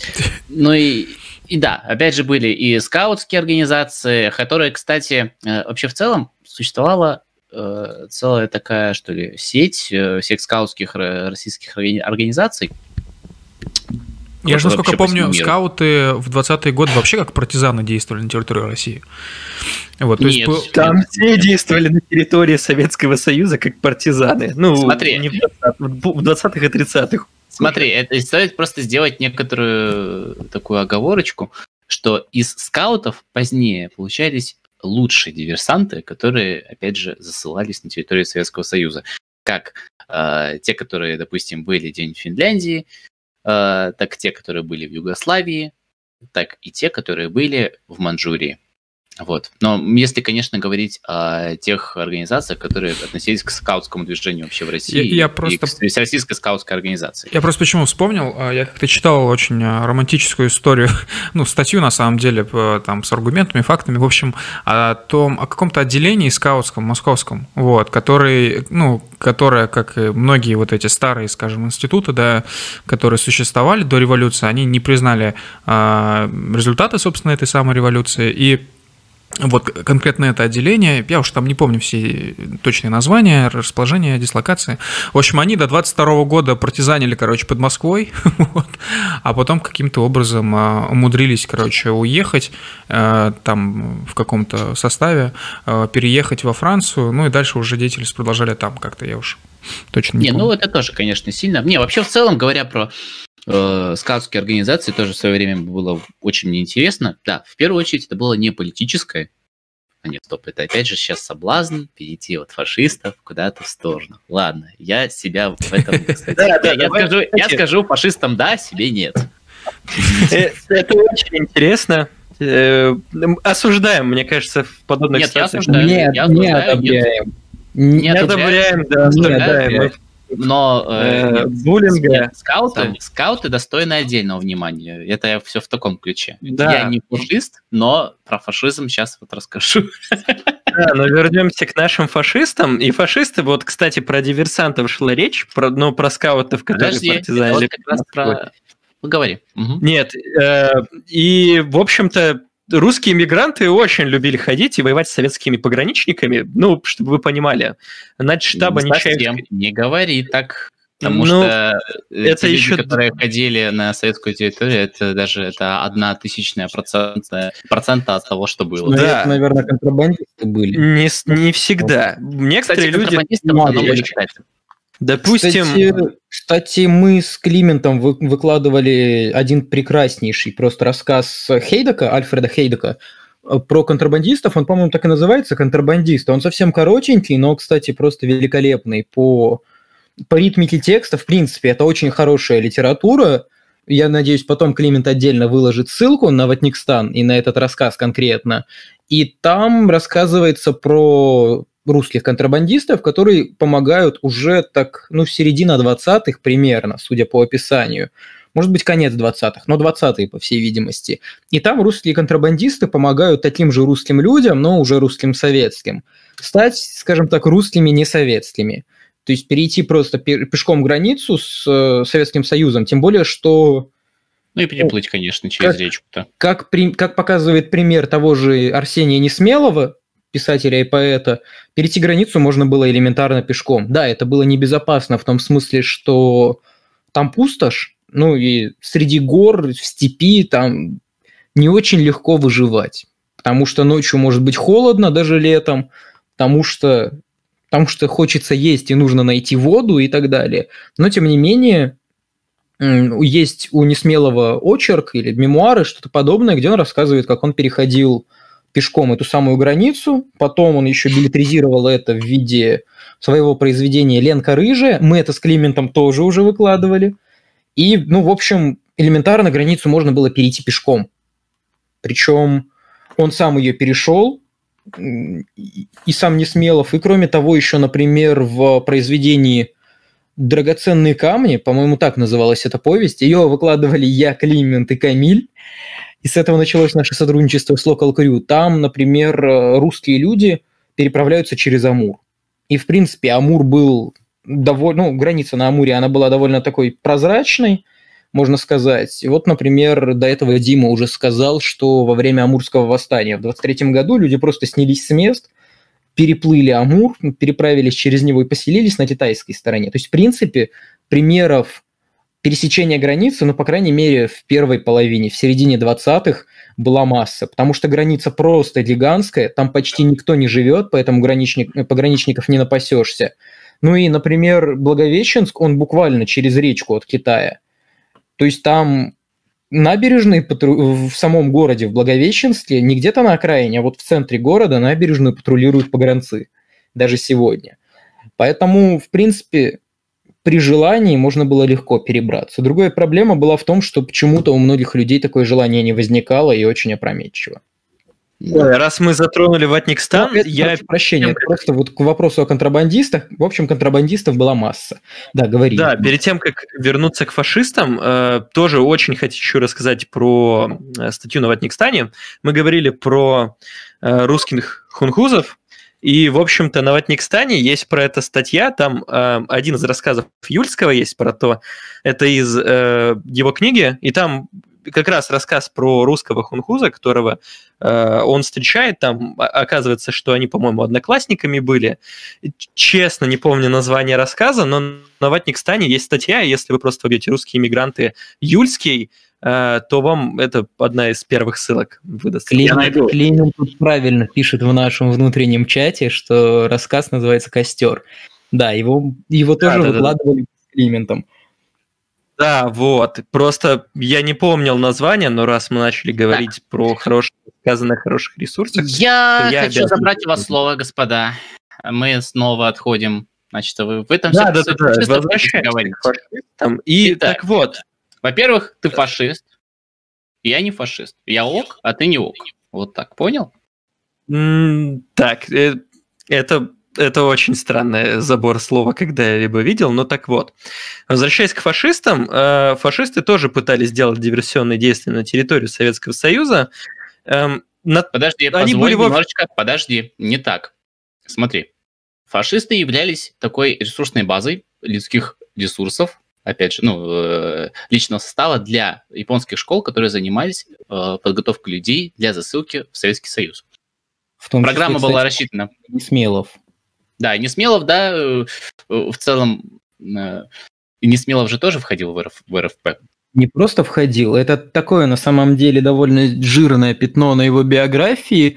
Я Да. считаю, что многом именно из-за политики его сегодня не публикуют, потому что писатель он действительно талантливейший. Я когда я сперва открыл книгу так очень скептически, потому что, ну что, какой-то дальневосточный писатель, наверняка там ну, какая-то ерунда и чушь. И тем сильнее был мой шок, потому что писатель он первоклассный. Но, в общем, он не просто член фашистской партии, он автор ее гимна, потому что он был поэтом и в том числе поэтом-песенником. И потом, начиная, по-моему, с 43 года, он работал в какой-то из японских разведшкол. Да, и в, в японской разведшколе, которая, опять же, тоже занималась пропагандистской подготовкой среди иммигрантского населения. Я в целом, с другой 40-е стороны- годы. С другой стороны, господин Киселев недавно призывал поставить памятник Краснову. На мой взгляд, все-таки уж в сравнении с Красновым Несмелов намного приятнее. Согласен. можно согласиться, да. А что не так с Красновым? Ну ладно, отвлекаемся. Ну, как минимум, Несмелов все-таки в прямой войне против э, своего народа не участвовал. Это так. Ну, а тот, Да, наоборот, за освобождение Руси. Не, ну, к Краснов- Краснову я не отношусь, например, отрицательно, я скорее отношусь нейтрально. У него были наверняка свои причины. В целом, Но вопрос он- про русский коллаборационизм в эпоху Великой Отечественной это отдельная тема, такая даже не то чтобы водораздельная, очень сложная, так сказать, как-то отделять зерна от плевел. В общем-то, но вернусь, опять же, блин, к РФП. РФП, э, как и, например, вот Мушкетеры, это тоже была такая около скаутская молодежная организация, которая ставила целью консолидацию русской молодежи э, от 18 до 26 э, в Харбине. Э, Она пропагандировала активные действия против Советского Союза в виде диверсий. Вот. И они получали достаточно хорошую подготовку на тот момент. Э, Японцы не жалели силы времени, оборудования и вообще материальной части для э, образования и, и для ну, наускивания, что ли, русских диверсантов для действия на советской территории. В целом, как они это предполагали делать? Они предполагали, что после двухгодичного обучения э, они будут забрасываться в группах по 3-5 человек на советскую территорию и э, искать там э, людей, которые относились бы плохо к советской власти, настолько плохо, что э, готовы были бы э, формировать ячейки, которые бы в нужный момент бы активизировались и вели какую-нибудь бяку против э, советского режима. Ну, в момент, конечно же, вторжения японцев. Но это, конечно же, это до 1938 года, это до э, боев на озере Хасан, это до боев на реке Халкингол. Конечно, японцы тогда э, думали, что все-таки где э, японцы, а где русские. Вот. Но в целом, говоря о диверсиях, э, было очень много попыток попадания на советскую территорию. Кстати, ну, советские пограничники работали хорошо.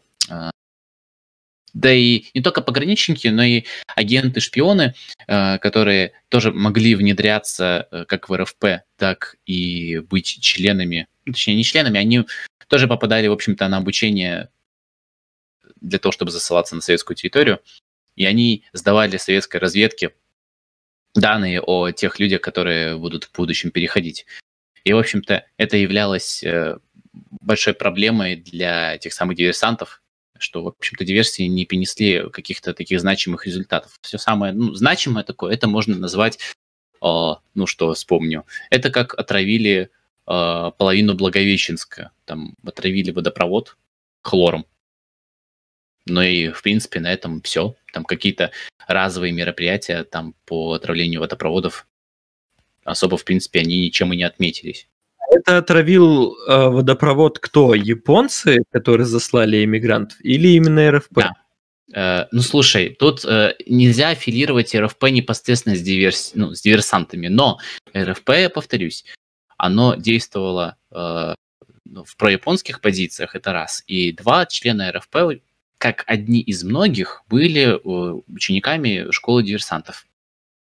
Там было много людей, которые шли. Э, Нет, я с тобой тело. согласен. Просто некоторые были действия, которые они делали прямо под эгидой РФП, допустим, они я не назову точно год, но они предприняли попытку выбраться на Совет, в Советский Союз и вести там пропагандистскую деятельность. А, как уже вот заметил Дима, там большую часть групп раскрыли и поймали сразу на границе, потому что это была прям ну, гигантская проблема у японской агентуры, точнее ее отсутствие, потому что советские пограничники сразу ловили всех людей, которые пытались э, перейти границу и либо там вести партизанские действия против советской армии, либо, не знаю, агитировать как-то, но одна группа перебралась в тот раз. Я, опять-таки, не назову точный город, хочу сказать Чита, но я очень сильно боюсь ошибиться, поэтому не скажу Читу. Ну, э, и они начали разбрасывать по городу листовки антисоветского характера, как написано в отчете местного НКВД, по-моему, уже. И они вернулись даже обратно. То есть э, это не всегда предпринимались действия вроде отравления колодцев. Э, а в большей части степени это предполагалось именно действия такого характера. Не согласен, не согласен, нет, не пропаганда, это диверсии в основном были.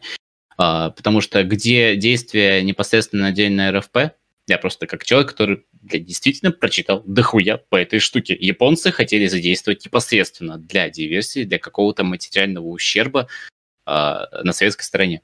Это mm. первое. Прошу прощения, хотели задействовать или задействовали? И если задействовать, да, то... во-первых, сначала хотели, а потом задействовали. То есть, э, сначала хотелка выразилась... Когда хотя бы примерно? И в каком, какого вида были диверсии? Потому что они Начиная с 34-35 года. Ну, ага, я говорил, да. опять же, про отравление водопроводов фраз. Это... Это, а... это, реальные, это, это планировавшиеся или реальные осуществленные диверсии? Это планировавшиеся, планировавшиеся а, осуществленные там буквально по пальцам пересчитать, потому что, ну, не везде население как... Э, понимаете, господа, э, агенты, э, точнее, нет, не агенты, а агенты-информаторы, которые были на японской службе, описывали, что население вот готово хоть завтра по щелчку пальца сбросить советское ярмо с себя. На деле же за некоторое время, извините, или сколько советская власть продержала, ну, на тот момент уже была в Приморье вообще Забайкалье, она уже довольно-таки прикипела к советской власти и поним... ассоциировала советскую власть с Россией все-таки. И поэтому э, к диверсиям э, местные жители, ну, я имею в виду, чтобы участвовать в них на стороне этих самых диверсантов, относилось не очень-то и хорошо. Поэтому это явилось причиной, потому что практически все диверсии были неудачными. Вот.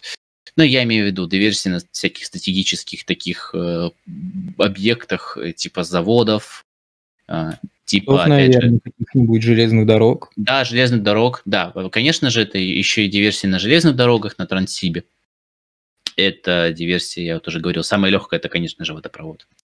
Ну, и, и еще, еще, чтобы понимали наши слушатели, очень долгое время, например, зачем нужен был БАМ? Просто потому что во многих местах Москву с Владивостоком соединяла буквально одна колея железной дороги. То есть не то, что по одной в каждую сторону, всего одна, и при этом, то есть, то, то есть элементарно подрывая железнодорожное полотно в одном месте, вы полностью перерывали нитку железнодорожного сообщения. железная дорога нужна ну, элементарно, чтобы быстро перебрасывать войска, еду им, патроны и так далее.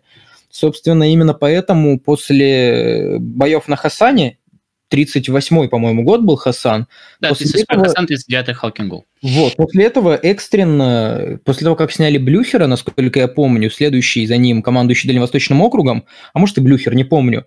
В общем, активно занялись налаживанием автомобильной дороги, по-моему, от Хабаровска до Владивостока, если не путаю. Просто потому что, ну, автомобильную дорогу сложнее повредить, чем железную, насколько я, если я правильно понимаю.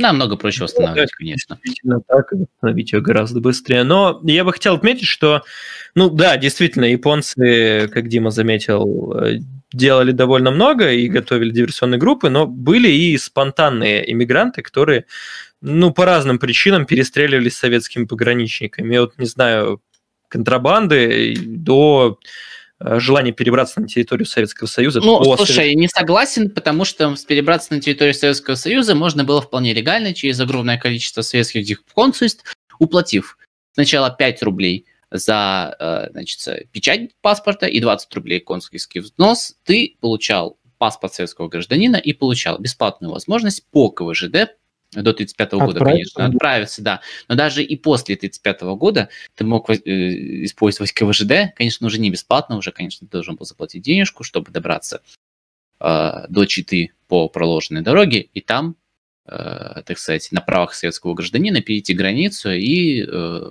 зайти на территорию Советского Союза. Ну, не забывай, что были люди, которые хотели проникнуть на территорию Союза, ну, да, не оставляли детали. Союза. Надо Может быть с детски тупым, чтобы, э, как бы, зная о таких легальных вполне э, возможностях получить советский паспорт, не боясь э, получить советскую же пограничную пулю на границе, и, опять же, не имея советского паспорта, если тебя где-нибудь поймают, это было бы пиздецки как тупо. Угу. Господа, все-таки я предлагаю чуть ближе к теме перейти. Ближе к теме. 30, Хорошо, не будем терять год, время. Например, в 1938 году э, в Хасанском районе, это самый юг Приморского края, это нынешняя граница России и КНДР. То есть там буквально узенький кусочек очень болотистой местности. Там была фактически локальная война в течение примерно недели или 10 дней, насколько я помню. Да, с применением артиллерии, так авиации вот. бомбардировочной. Да, так вот. Э, ближе подходя к этому моменту. Да, русские а... в этом как были задействованы? Были ли вообще как-то? Или только японцы и маньчжуры? А, если говорить со стороны непосредственно армейских соединений, русские в Халкинголе, господи, на Хасане задействованы не были. Однако при Халкинголе было а, что-то около роты. Но рота это ничто по сравнению с тем, сколько всего сил, конечно, было использовано. То есть можно уже говорить про Асана, то есть мы уже говорим про... Вот, кстати, как раз-таки русский отряд Асана, изначально просто русский отряд Асана, это полковник Асана, это человек, который вообще в целом был таким инициатором создания более-менее централизованной военизированной структуры в, в составе соединения японской квантунской армии. Она была как раз создана в 1938 году. Вот. В целом, э, да, в Халкинголе участвовали, э, на Хасане нет. Вот.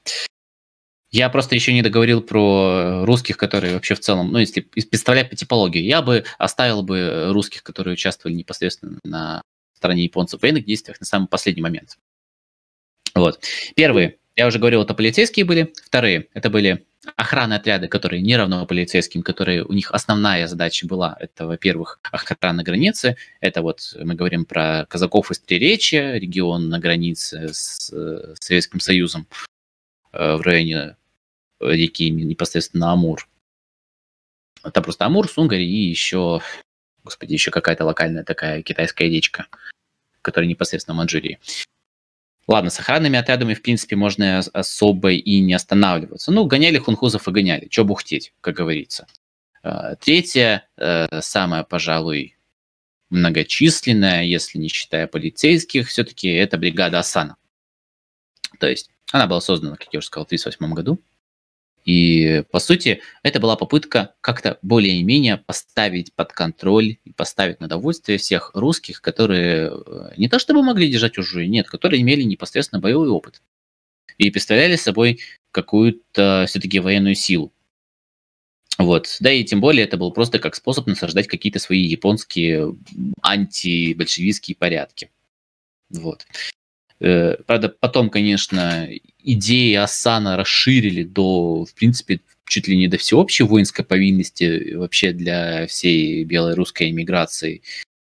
Э, но потом решили ограничиться все-таки э, форматом бригады в, в лимитированное количество личного состава и в, в диверсионные отряды.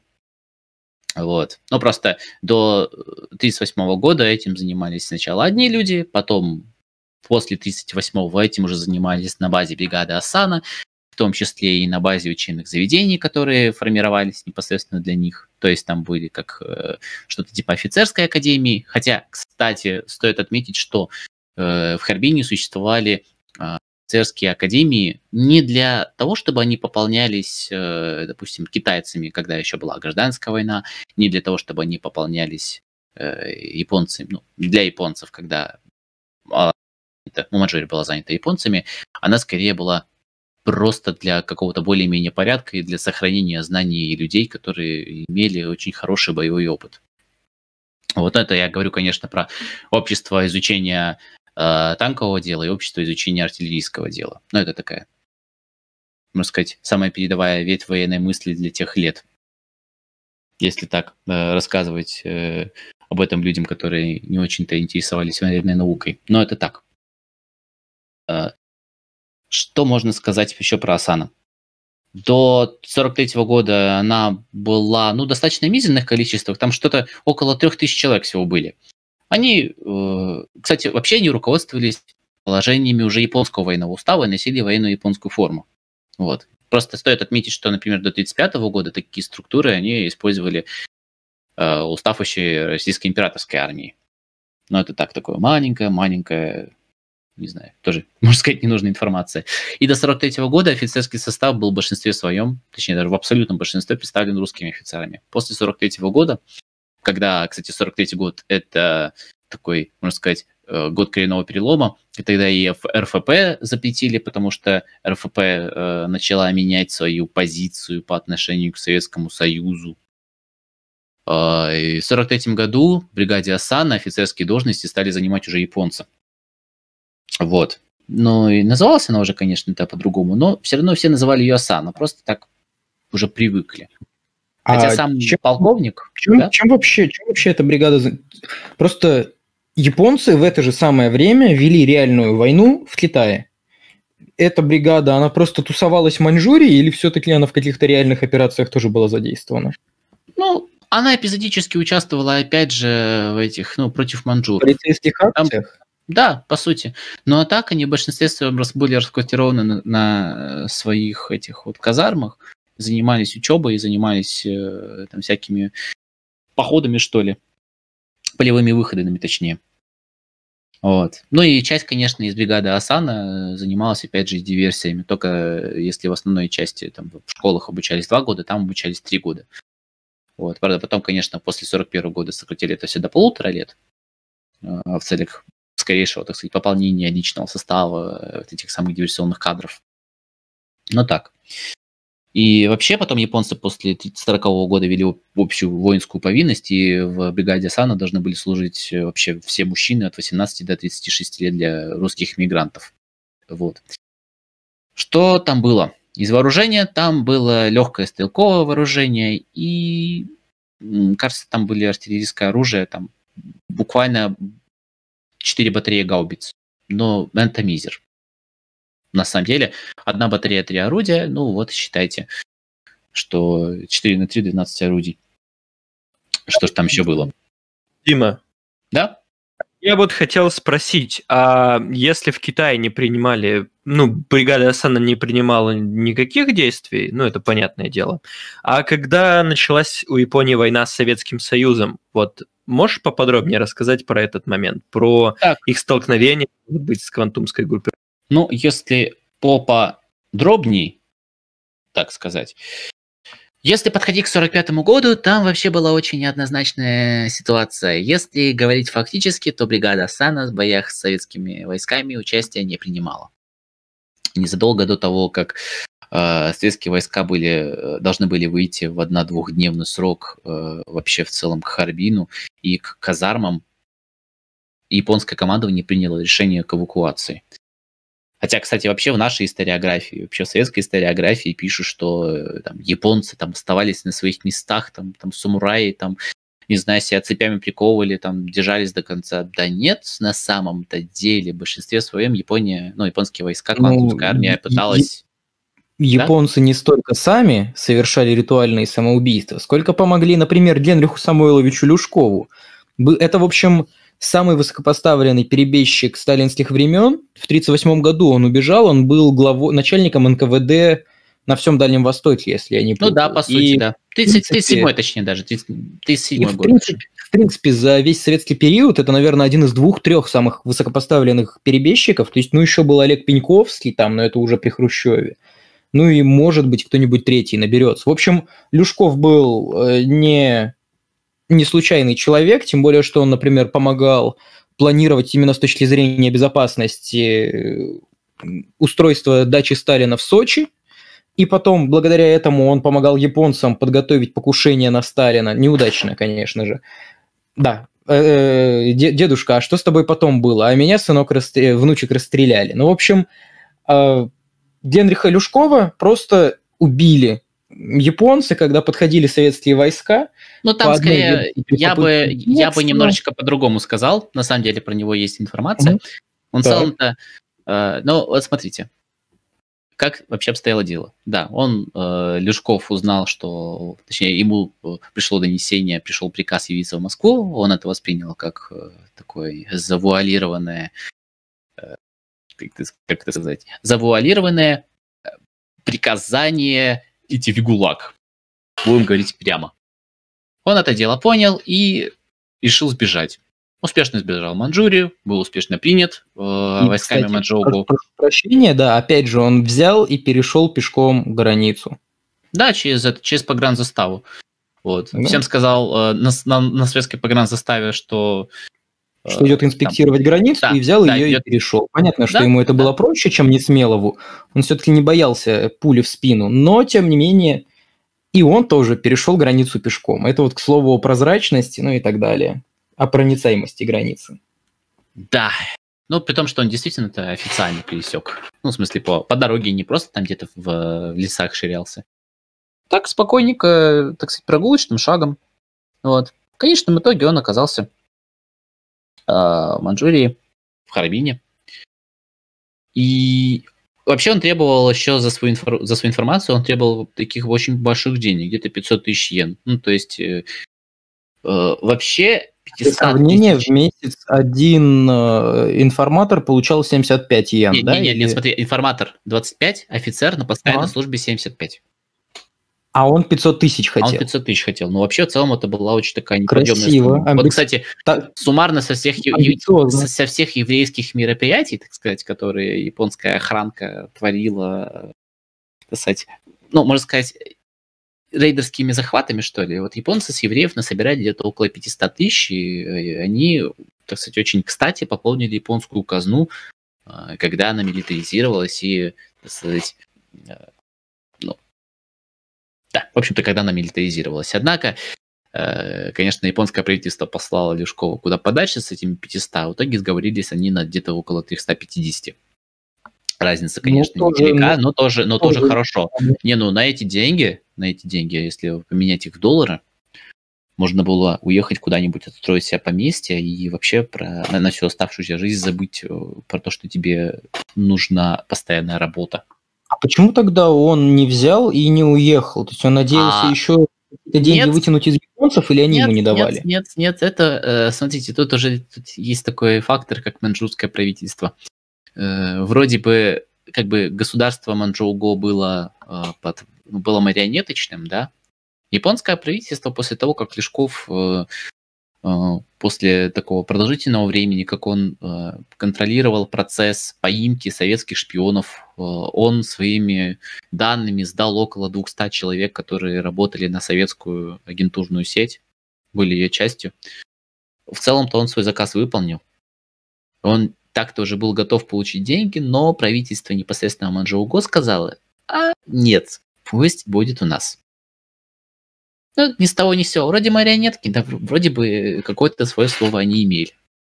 Но в целом просто стоит сказать, что японская, точнее, Манчжоуго администрация состояла из японских офицеров.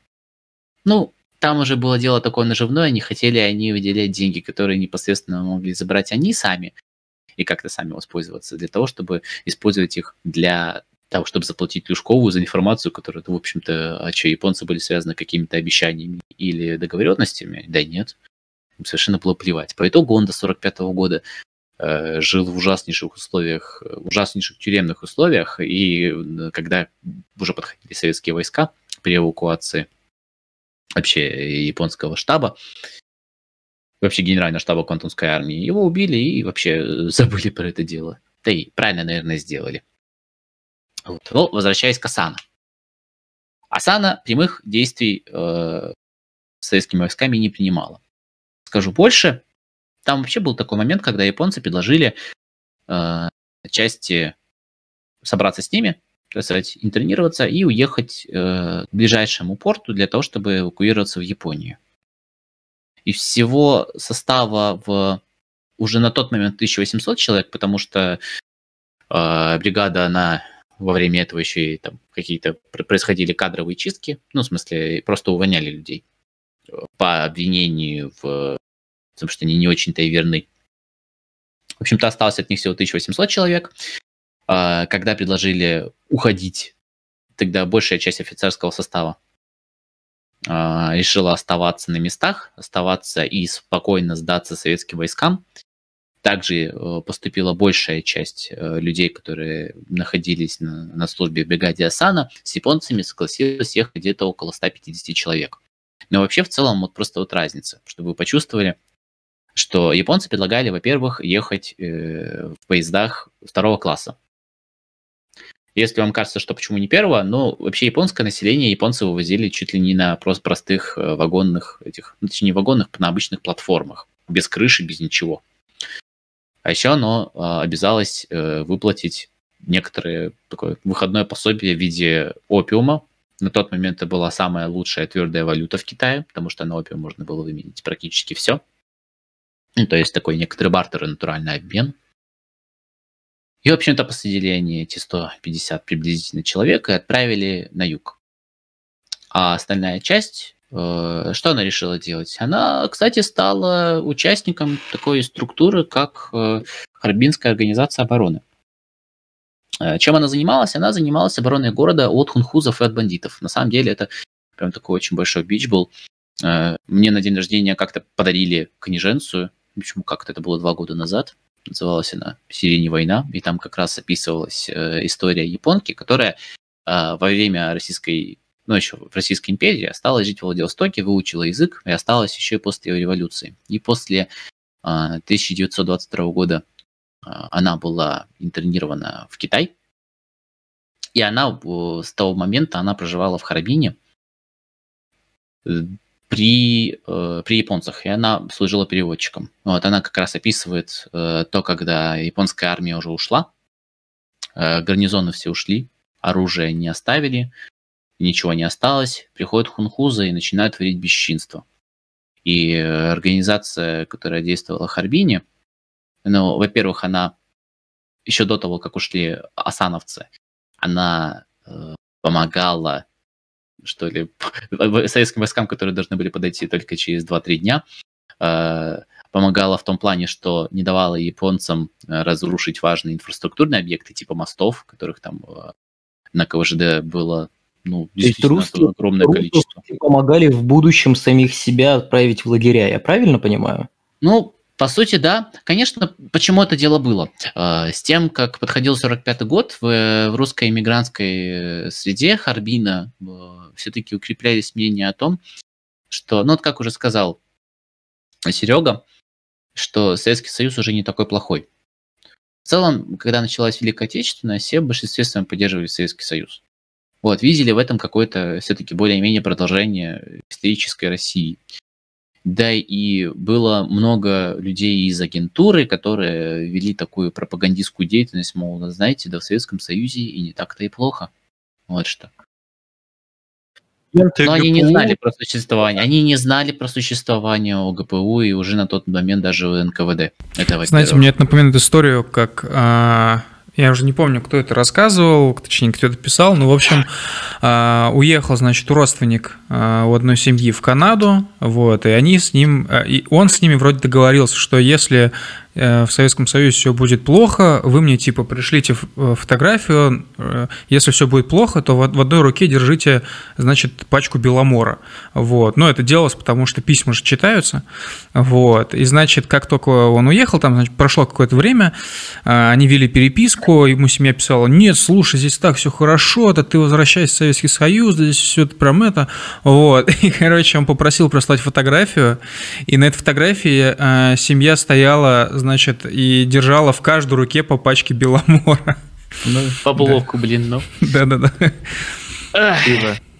А, а Дима, а вот э, уже подводя итог двух наших стримов потихоньку, как сложилась судьба у японских русских? Потому что я пока э, что могу сказать про китайских русских, она сложилась очень грустно, особенно после окончания Второй мировой войны. Мне допустим, одни и те же люди, Серега. Ну нет, нет, нет, нет. Нечаев, допустим, вообще никак не был связан с японцами. Он жил себе мирно в Порт-Артуре, но в 45-м его вывезли в Союз и расстреляли в Чите. Тихообразов тоже не работал с японцами, и его тоже вывезли в Владивостоке по решению суда э, к высшей мере наказания отправили. И, допустим, атаман Семенов, там ходит много версий, почему он не уехал. Одна из них, потому что в 20-х, когда была группа э, китайцев, русские сражались на стороне у китайцев, э, он специально работал, делал так, чтобы русские были не только у манжуров на службе, но и переходили на службу к другим маршалам, чтобы их размыть и чтобы они сражались друг против друга. И он, допустим, обедал э, в Японии в советском консульстве или завтракал, не суть важно. И есть версия, что Семенов просто надеялся, что он покается за свои грехи в Советском Союзе, и ему разрешат спокойно жить. Ну, Ты как... не прав, у него просто не было денег на завтраки, поэтому он ходил обедать, точнее, завтракать э, к Совету. Ну, в советское консульство не очень много людей ходит завтракать. Я, Серега, ты, ты не прав. Ты не прав. Там постоянно были пару историй.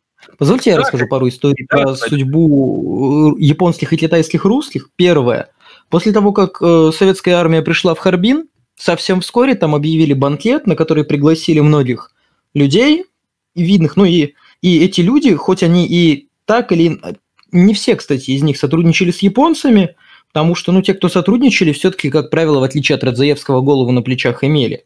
Там многие из них э, относились даже посменно веховски к, э, к советской власти, пусть и без какого-то оголтелого пиетета. В общем, в советском, э, точнее, в бывшем японском консульстве, которое стало советским, туда, э, там собрали банкет, и всех людей, которые туда имели смелость явиться, арестовали. Очень красиво, по-моему. Прям, прям вот советская дипломатия во все поля. Второе, э, по поводу участи многих русских, просто элементарно там бывали случаи, ну, и, и я, собственно, читал, я видел копии архивных документов, да, сами документы в руках не держал, но видел фотокопии. Бывало и такое, слава великой советской юстиции, что, например, за вредительство в колхозах осуждали молодых людей, которые родились и выросли в Китае и на советской территории никогда не были. Мне больше понравилась история про... Э, там же были вот русские офицеры, которые mm-hmm. были в командном составе, в высшем э, командном составе, господи, в высшем офицерском составе в бригаде Асана. Вот, и одного из них э, судили в Хабаровске, на Хабаровском же процессе за измену родине. Вот. Хотя советского паспорта он не имел. На советской, на советской территории никогда не находился. Ну, в общем-то, это да, отдельный это, такой мем это, юридический. Это, это еще, да, это еще отдельная история, что, в принципе, советские люди очень, советские власти очень интересно относились к русским экстерриториально, что русские это их собственность, да, и я об этом как-то у себя писал в канале, и э, это не было каким-то единичным инцидентом, такое было и на Западе, в Европе. В общем, в общем, да. Там же аресту тех, кого должны были арестовать, это были не только люди, которые работали с японцами, китайцами неправильных взглядов, те, кто были белыми эмигрантами, или, не знаю, люди, которые работали с РФП. Этому, допустим, по приказу за 37-й, еще который подписывал Ежов, ну, все мы знаем судьбу дальнейшую Ежова, типичную для Советского нет, Союза. Этот приказ, нет, Серега, мы уже смотрели с тобой. Этот приказ после 1938 года уже был нерелевантен. И люди, которые не были увлечены в действиях против Советов, но которые проживали в Харбине, могли вполне себе спокойно жить. Им разрешали селиться в Казахстане, например, но не разрешали селиться в Москве или в Ленинграде. Однако в целом, относительно, после 1945 года, после того, как большая часть русских была вывезена э, за пределы Китая, э, в принципе, продолжала жить спокойно. Вот что. Я еще не хотел повезло, сказать... Не повезло только... А, прости, говори, Кизян. Я хотел сказать, что еще, что многие, ну или не многие, часть русских, она бежала в Австралию и в США, и там смешная штука, что русские, осевшие, русские харбинцы, осевшие в Австралии, у них такая тема, я, по-моему, уже не помню, рассказывал на стриме или нет, что они не считают, что они считают за русских только иммигрантов. То есть тех, кто русских из России или из Союза, они не считали за русских. Такое, такое у них забавное отношение. Ну, ну да, это в эмиграции на да, и, по-моему, лицом было. Еще, кстати, хотим. Как... Про отношение к Советского Союза к русским как к своей собственности, э, не к советским, а именно к русским, я просто нашел у себя же в канале пост в 29 году, как раз когда в 28-29 годах был э, пограничный конфликт на КВЖД и на границе с Китаем. То, о чем я говорил, что мы помним великие русские победы. Так вот, там у советских особистов, которые пришли на китайскую землю вместе с армией, заранее были заготовлены на руках списки тех людей, которых необходимо было разыскать и забрать к себе. Причем, ну, многие из этих людей хоть и плохо относились к Советскому Союзу, но прямой подрывной работы не вели тогда еще. Но, тем не менее, русский, значит, тот, кто принадлежит нам, как крепостной, ну, так, видимо, считали советские власти. Поэтому Многих из этих людей действительно арестовали и отправили на советскую территорию. Ну, это, в общем-то, все, что вам нужно знать об отношениях в... Да, и это еще 29-й год, задолго до любой войны, до прихода Гитлера к власти, до захвата Маньчжурии японцами. Вот как-то так.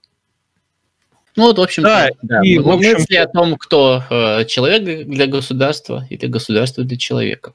Да, вот. подводя прям финальный итог, к 1953 году русских в Манчжурии, э, вообще в Китае, осталось всего 22 тысячи. Причем, что до 30-х, до 40, до 40 -го года их было, ну, не знаю, во всяком случае, больше 100 тысяч, больше 150, да. На 1900... Ну, я, бы, я бы сказал, что где-то около 70, на самом деле, по, а, вот если во всем Китае, то да, где-то около 150 тысяч, если считая Гонконг, считая Шанхай, считая, Ц... Шанхай... Тяньцин. Да, Цянцзин там... Нет, Тян, Тяньцзин. Тяньцзин уже поменьше было, как и Цинанфу, но все же. А, и вот, на 1953 уже 22 тысячи осталось русских во всем Китае. На 1964 одна тысяча. Так что, в принципе, господа, на этом да. история русской, русской Манчжурии и русского Китая трагично обрывается. Причем даже не обрывается, а обруба. Прошу прощения. Она была обрублена, скажем так, вот. Ну да. Ну, ну да, как бы, потому что русская иммиграция didn't hang yourself, как бы так мы все знаем. Да, но нет, но, но надо, надо понимать, что Советский Союз все-таки в несколько при, присестов э, громил русскую миграцию в Китае. То есть, например, под, э, вообще смена веховство это что такое? Это была идея о том, что Советский, природа Советского Союза изменилась, это уже не те, с кем мы воевали там в 17-18 годах. В общем, теперь Сталинский Союз, он защищает интересы русских. Примерно такие были идеи с, с, в общем, откуда это, это, это идет от словосочетания «смена вех», потому что был такой сборник «Вехи». Нам с Климентом он очень нравится, и, в общем, грубо говоря, веха сменилась, теперь Советский Союз за русских. Такое нацбольство. По сути, из э, этого, из идеи Устрялова и растет, ну, теоретически, не практически, но теоретически должно расти нацбольство. И, в общем, основоположниками смены веховства были Николай Устрялов, и потом кто еще, сейчас скажу, я писал просто об этом. А, Бобрищев Пушкин, интересная фамилия для, скажем так, симпатизанта коммунистов, и господин Ключников. Двое из них вернулись в СССР еще в 22-23 годах, один в 35-м. А теперь угадайте, пожалуйста, с одной попытки, что с ними стало в 37 году. Это люди, которые были главными агитаторами и симпатизантами э, советской власти. Наверное, получили все сталинскую премию и еще по квартире. Ну, ну да, в затылок премию.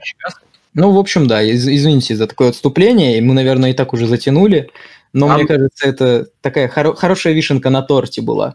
Ну да. А как по скриптам, как думаете, сколько сейчас, ну то есть много ли русских в Китае, которые прямо оседают там, или О... все-таки это такие вахтеры, которые приезжают поработать, попреподавать английский, или там девки, которые туда едут? Других, но... других много. Да. Ну, на да. китайцев мало, конечно, но в целом достаточно. Ну, Википедия, во всяком случае, говорит, что по китайской переписи 2010 года тот же сомнительный источник, но все же 15 тысяч их на 2010 год. Ну, это по всей, по, вообще по всему Китаю. То есть, да, если да, говорить да. Про, вообще про Харбин, про Харбин, но, то... Но, секунду, секунду, секунду. Просто большинство вот этих вахтеров, преподавателей английского, они приезжают нелегалами, не имеют никакой регистрации, потому что рабочую Нет, визу слушай, в Китае... Но... Да, Слушай, да, да, Серега, да. но это до недавнего времени, если просто рассматривать но в любом Если случае, в переписи они не учтены. Переписи не учтены, да, конечно. Но просто в целом Харбин как место, которое, как даже самими китайцами воспринимается как непосредственно русское, даже, ну, даже в архитектуре. Э, даже сами китайцы говорят, что вот мы строим здания такие, ну, мы, мы не строим там как около китайские, мы вот взяли традицию, как вот русские здесь строили в европейском, мы стараемся делать так же. Ну, так да, ну и тогда уже, чтобы, чтобы совсем подытожить историю русского Харбина, в 60-х в Китае была так называемая культурная революция, это когда хунвейбины, то есть, ну, буквально даже не гопники, а, ну, грубо говоря, коммунистические скины, э, они ходили, и, например, э, речь на русском реально, мож, э, они могли забить насмерть, они молотками ломали пальцы пианистам, потому что пианино пришло с Запада, они элементарно могли там, примерно как в Камбодже, потом при полпоте, человека на улице забить просто за, за ношение очков, например, и так далее. То есть это, это было по-своему даже страшнее 1937 года, потому что это было абсолютно неконтролируемое стихийное варварство. Об этом была, на удивление, неплохая лекция Егора Погрома. Если кому интересно, можете найти. Года полтора-два назад она была. И, в общем, это все к чему? Также они громили все э, памятники других культур, и большую часть материального наследия в Харбине, русского материального наследия, они разгромили. В том числе и, в том числе и даже кладбище. Вот. Да, а... про русские кладбища, как, на, как в Даряне, э, так и в порте дальнем прошлом, э, Порт-Артуре, так и в Харбине вообще отдельная история. Но стоит сказать ради справедливости, что в последние годы китайцы все-таки начали какие-то действия по облагораживанию и восстановлению территории. Но, конечно, ну, это знаете, не особо По поводу того, что, что в итоге сейчас происходит с Харбином, я бы посоветовал, раз здесь мы э, рекомендации всякие, значит, произносим, а я бы посоветовал посмотреть видос Ильи Варламова, как ни странно. Вот, у него, э, короче, он ездил в Харбин, показал, что там сейчас происходит, и, честно говоря, э, после этого видоса слышать то, что китайцы что-то пытаются строить в русском стиле, ну, это просто забавно, потому что даже если они пытаются, это такие разовые штуки, и то, что там как бы вот подразумевается как русский стиль. Это такая, короче, пластмассовая херобора. Вот, э, совершенно не похоже. ну и да.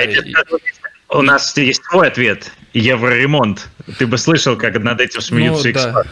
Да. Да. И еще момент, что, ну, понятное дело, Харбин все-таки не то, что задели многоэтажки, они его точно так же заполонили, как и весь остальной Китай. Вот, соответственно, я лично считаю, что от того Харбина не осталось ничего абсолютно. Ну, ну как есть... же, остались церкви. Остались церкви, остались некоторые памятники, да, я согласен. Осталось там какие-то вот несколько зданий, но в целом, на мой взгляд, это капля в море. Вот. Ну, в целом, ты знаешь, пропорционально, даже если бы Харбин остался бы в том виде, конечно, это была бы даже такая капелюшка в море. Ну, Грустно, господа, но... Теперь есть только один, самый европейский город, находящийся в Азии. И это, этот город это наш славный Владивосток. Поэтому любите этот город, потому что больше русских городов, которые находятся так глубоко в Азии, фактически прям граничат и с, Китай, и с Китаем, и с Кореей одновременно, ну, их просто Как бы, нет. Так что Последний город, European Deep Dark Fantasy это Владивосток. Да. Последний город, который такой был, его фактически уничтожили. Э, Тем временем в чате человек с ником China Import COLTD пишет про девок, давайте поподробнее. Ой, ну девки просто- были классные, разные, балерины были. Кстати, Нет-нет-нет, э, просто Климент спросил, Климент спросил, типа, кто сейчас вообще туда едет, типа, ну, понятно, девки, и вот это к этому. девки, востоковеды едут туда для того, чтобы повысить скилл китайского, но по сути они туда едут, э, чтобы разговаривать в русской же среде, на русском языке и не практиковать китайский. А я думаю, Я что- имел в виду гораздо темнее сторону. Я так понял, что Да, есть, да. есть те, кто инстаграмщицы, которые ездят в ну, Дубае. модельные тусовки эти так называемые. Ой, нет, нет, нет, это не, это не про Харбин, нет. А мы Мы глобально. китайцы славятся тем, что умеют нещадно эксплуатировать всех, и поэтому, да, действительно, русским моделям платят неплохо, и, в принципе, моделям европеоидной внешности, но там настолько интенсивно этих сам... То есть, казалось бы, моделью работать все-таки нетрудно, но на самом деле это не так. По крайней мере, можно погуглить документалки про работу русских моделей в Китае. Э, Это, это- их реально в черном теле держат китайцы, и это очень тяжело. Ну, то есть просто представьте, вы позируете там подряд 8 часов, там каждые 2 секунды вы обязаны менять позу, там, ну и в общем, в общем, это реально физически тяжелый труд. Сереж, а давай ты какую-нибудь ссылку найдешь, и как раз, чтобы наш э, слушатель Не посмотрел. вопрос. Я тоже, может, посмотрю. И мне Да, кажется, вот. очень Кстати, красивое было завершение, что самый лучший город европейский на Дальнем Востоке – это Владивосток. Ну да, как говорят, конечно, там, правда, наши выборы дорогие есть. власть имущие о том, что да, Владивосток, это вот наш форпост, все дела. Ну, конечно, э, говоря человеческим языком, они э, от правды далеко не ушли. Да и тем более я по собственному опыту могу сказать, что вот у меня как-то был такой момент, я путешествовал на уже ныне отмененном пароме, э, который шел с Владивостока до порта Сакай-Мината через Донгхэ, это э, порт в, Южной Корее, кстати, очень близко к демилитаризованной зоне. Вот, и встретился с там один японец, который с Владивостока уезжал. У него там уже в паспорте там было 12 штампов о пересечении границы Владивостоке. И спрашивал, а что ж ты сюда так часто катаешься? Говорю, ну вот, хочется в Европу, вот, но дорого в Европу, поэтому есть Владивосток. Это примерно вот, вот такая мотивация японцев, да и в принципе корейцев, потому что корейцам так тем более еще дешевле, и учитывая нынешний э, визовый режим, там, где можно без визы, да еще там со всякими там э, свободными портами Владивосток, путешествовать в Владивосток спокойнейше и не тратить на это много денег, но э, иметь возможность походить по Светланской, по центру, пофототься и почувствовать себя белым человеком, как бы так не звучало бы плохо. Вот. Слоган корейской, по-моему, рекламы был, что Европа, которая находится у вас под боком. Ой, насчет корейской рекламы ХЗ, э, я как-то работал с корейскими было- туристическими Было, компаниями. например, например, в телеге у господина Попова, кот- который муж Ольги Скобеевой, который, к большому, к сожалению, наш земляк, как, например, и Борис Грызлов. У нас вообще что-то много выходцев, ну, ска- скажем так, сомнительных выходцев. Ну, знаешь, а у него нас вот э, точно- все рэперы, все подряд. Ну, знаешь, Фейс, по-моему, приятнее, чем Борис Грызлов. Ну, В наверное. общем, в, в общем, э, это точно было, например, в телеге у вот этого самого Попова. В общем-то, А, подводя да. общий итог в целом того, как э, объединяя наши и прошлый, и нынешний стрим, русские просто пытались жить. Вот. Пытались э, как-то подстраиваться под быстро меняющуюся обстановку, пытались э, сохранить ту частичку России, которую они увезли с собой. Вот. Э, и в культуре, и в искусстве. Пытались сохранять свои знания. Он университетский, единственный русский университет за пределами России, правда, кстати, не считая, там под Парижем был один что-то типа религиозного монастыря, в котором были всякие теологические исследования. Не считаем его, прям полноценный университет, всякие коммерческие училища, две музыкальные школы, балетная школа, э, огромное количество храмов, которые существовали в Харбине. В общем-то, русские пытались жить и пытались сохранить Россию в своем сердце и рядышком с собой. Вот. Да, после и у них 45 года, после 45 года, конечно, поменялось все. Русских заставили уйти, некоторых забрали, некоторые уехали в Шанхай, и как бы участие тому, кто смог э, избежать этого советского ада. Вот, конечно, большая э, как бы большая богатая часть смогла сесть в Австралии, э, в Канаде и других местах, типа, допустим, той же обжитой Франции, но все-таки большая часть людей, которая не имела таких больших средств э, к тому, чтобы уехать, вынуждена была окончить свои дни на территории Советского Союза. Вот. Э, русские оставили, конечно, свой след, очень, очень заметный, очень влиятельный в китайской истории. И вообще восточная ветвь э, русской эмиграции – это, конечно, тоже очень значимая часть, которая очень несправедливо э, как бы не удостаивается внимания современников, э, мало того, что дальневосточников, точнее, мало того, что просто в целом русских, так дальневосточников у нас на Дальнем Востоке, э, как я уже говорил в первый раз, Харбин просто ассоциируется, ну, ну были какие-то русские, даже по приколу храм поставили, ну а так вроде что-то особо-то неизвестно. Очень жалко, что люди не помнят, люди не знают того, что было буквально что у них под боком. И надеюсь, что этот стрим станет каким-то более-менее поводом подробно по возможности заняться темой и хотя бы это погрузиться в атмосферу того, ага. что было тогда. Аминь. Да, да. Э, Дима, Сергей, большое вам спасибо, что вы к нам вот зашли в гости аж два раза почти подряд, э, рассказали так подробно вот про всю эту азиатскую историю.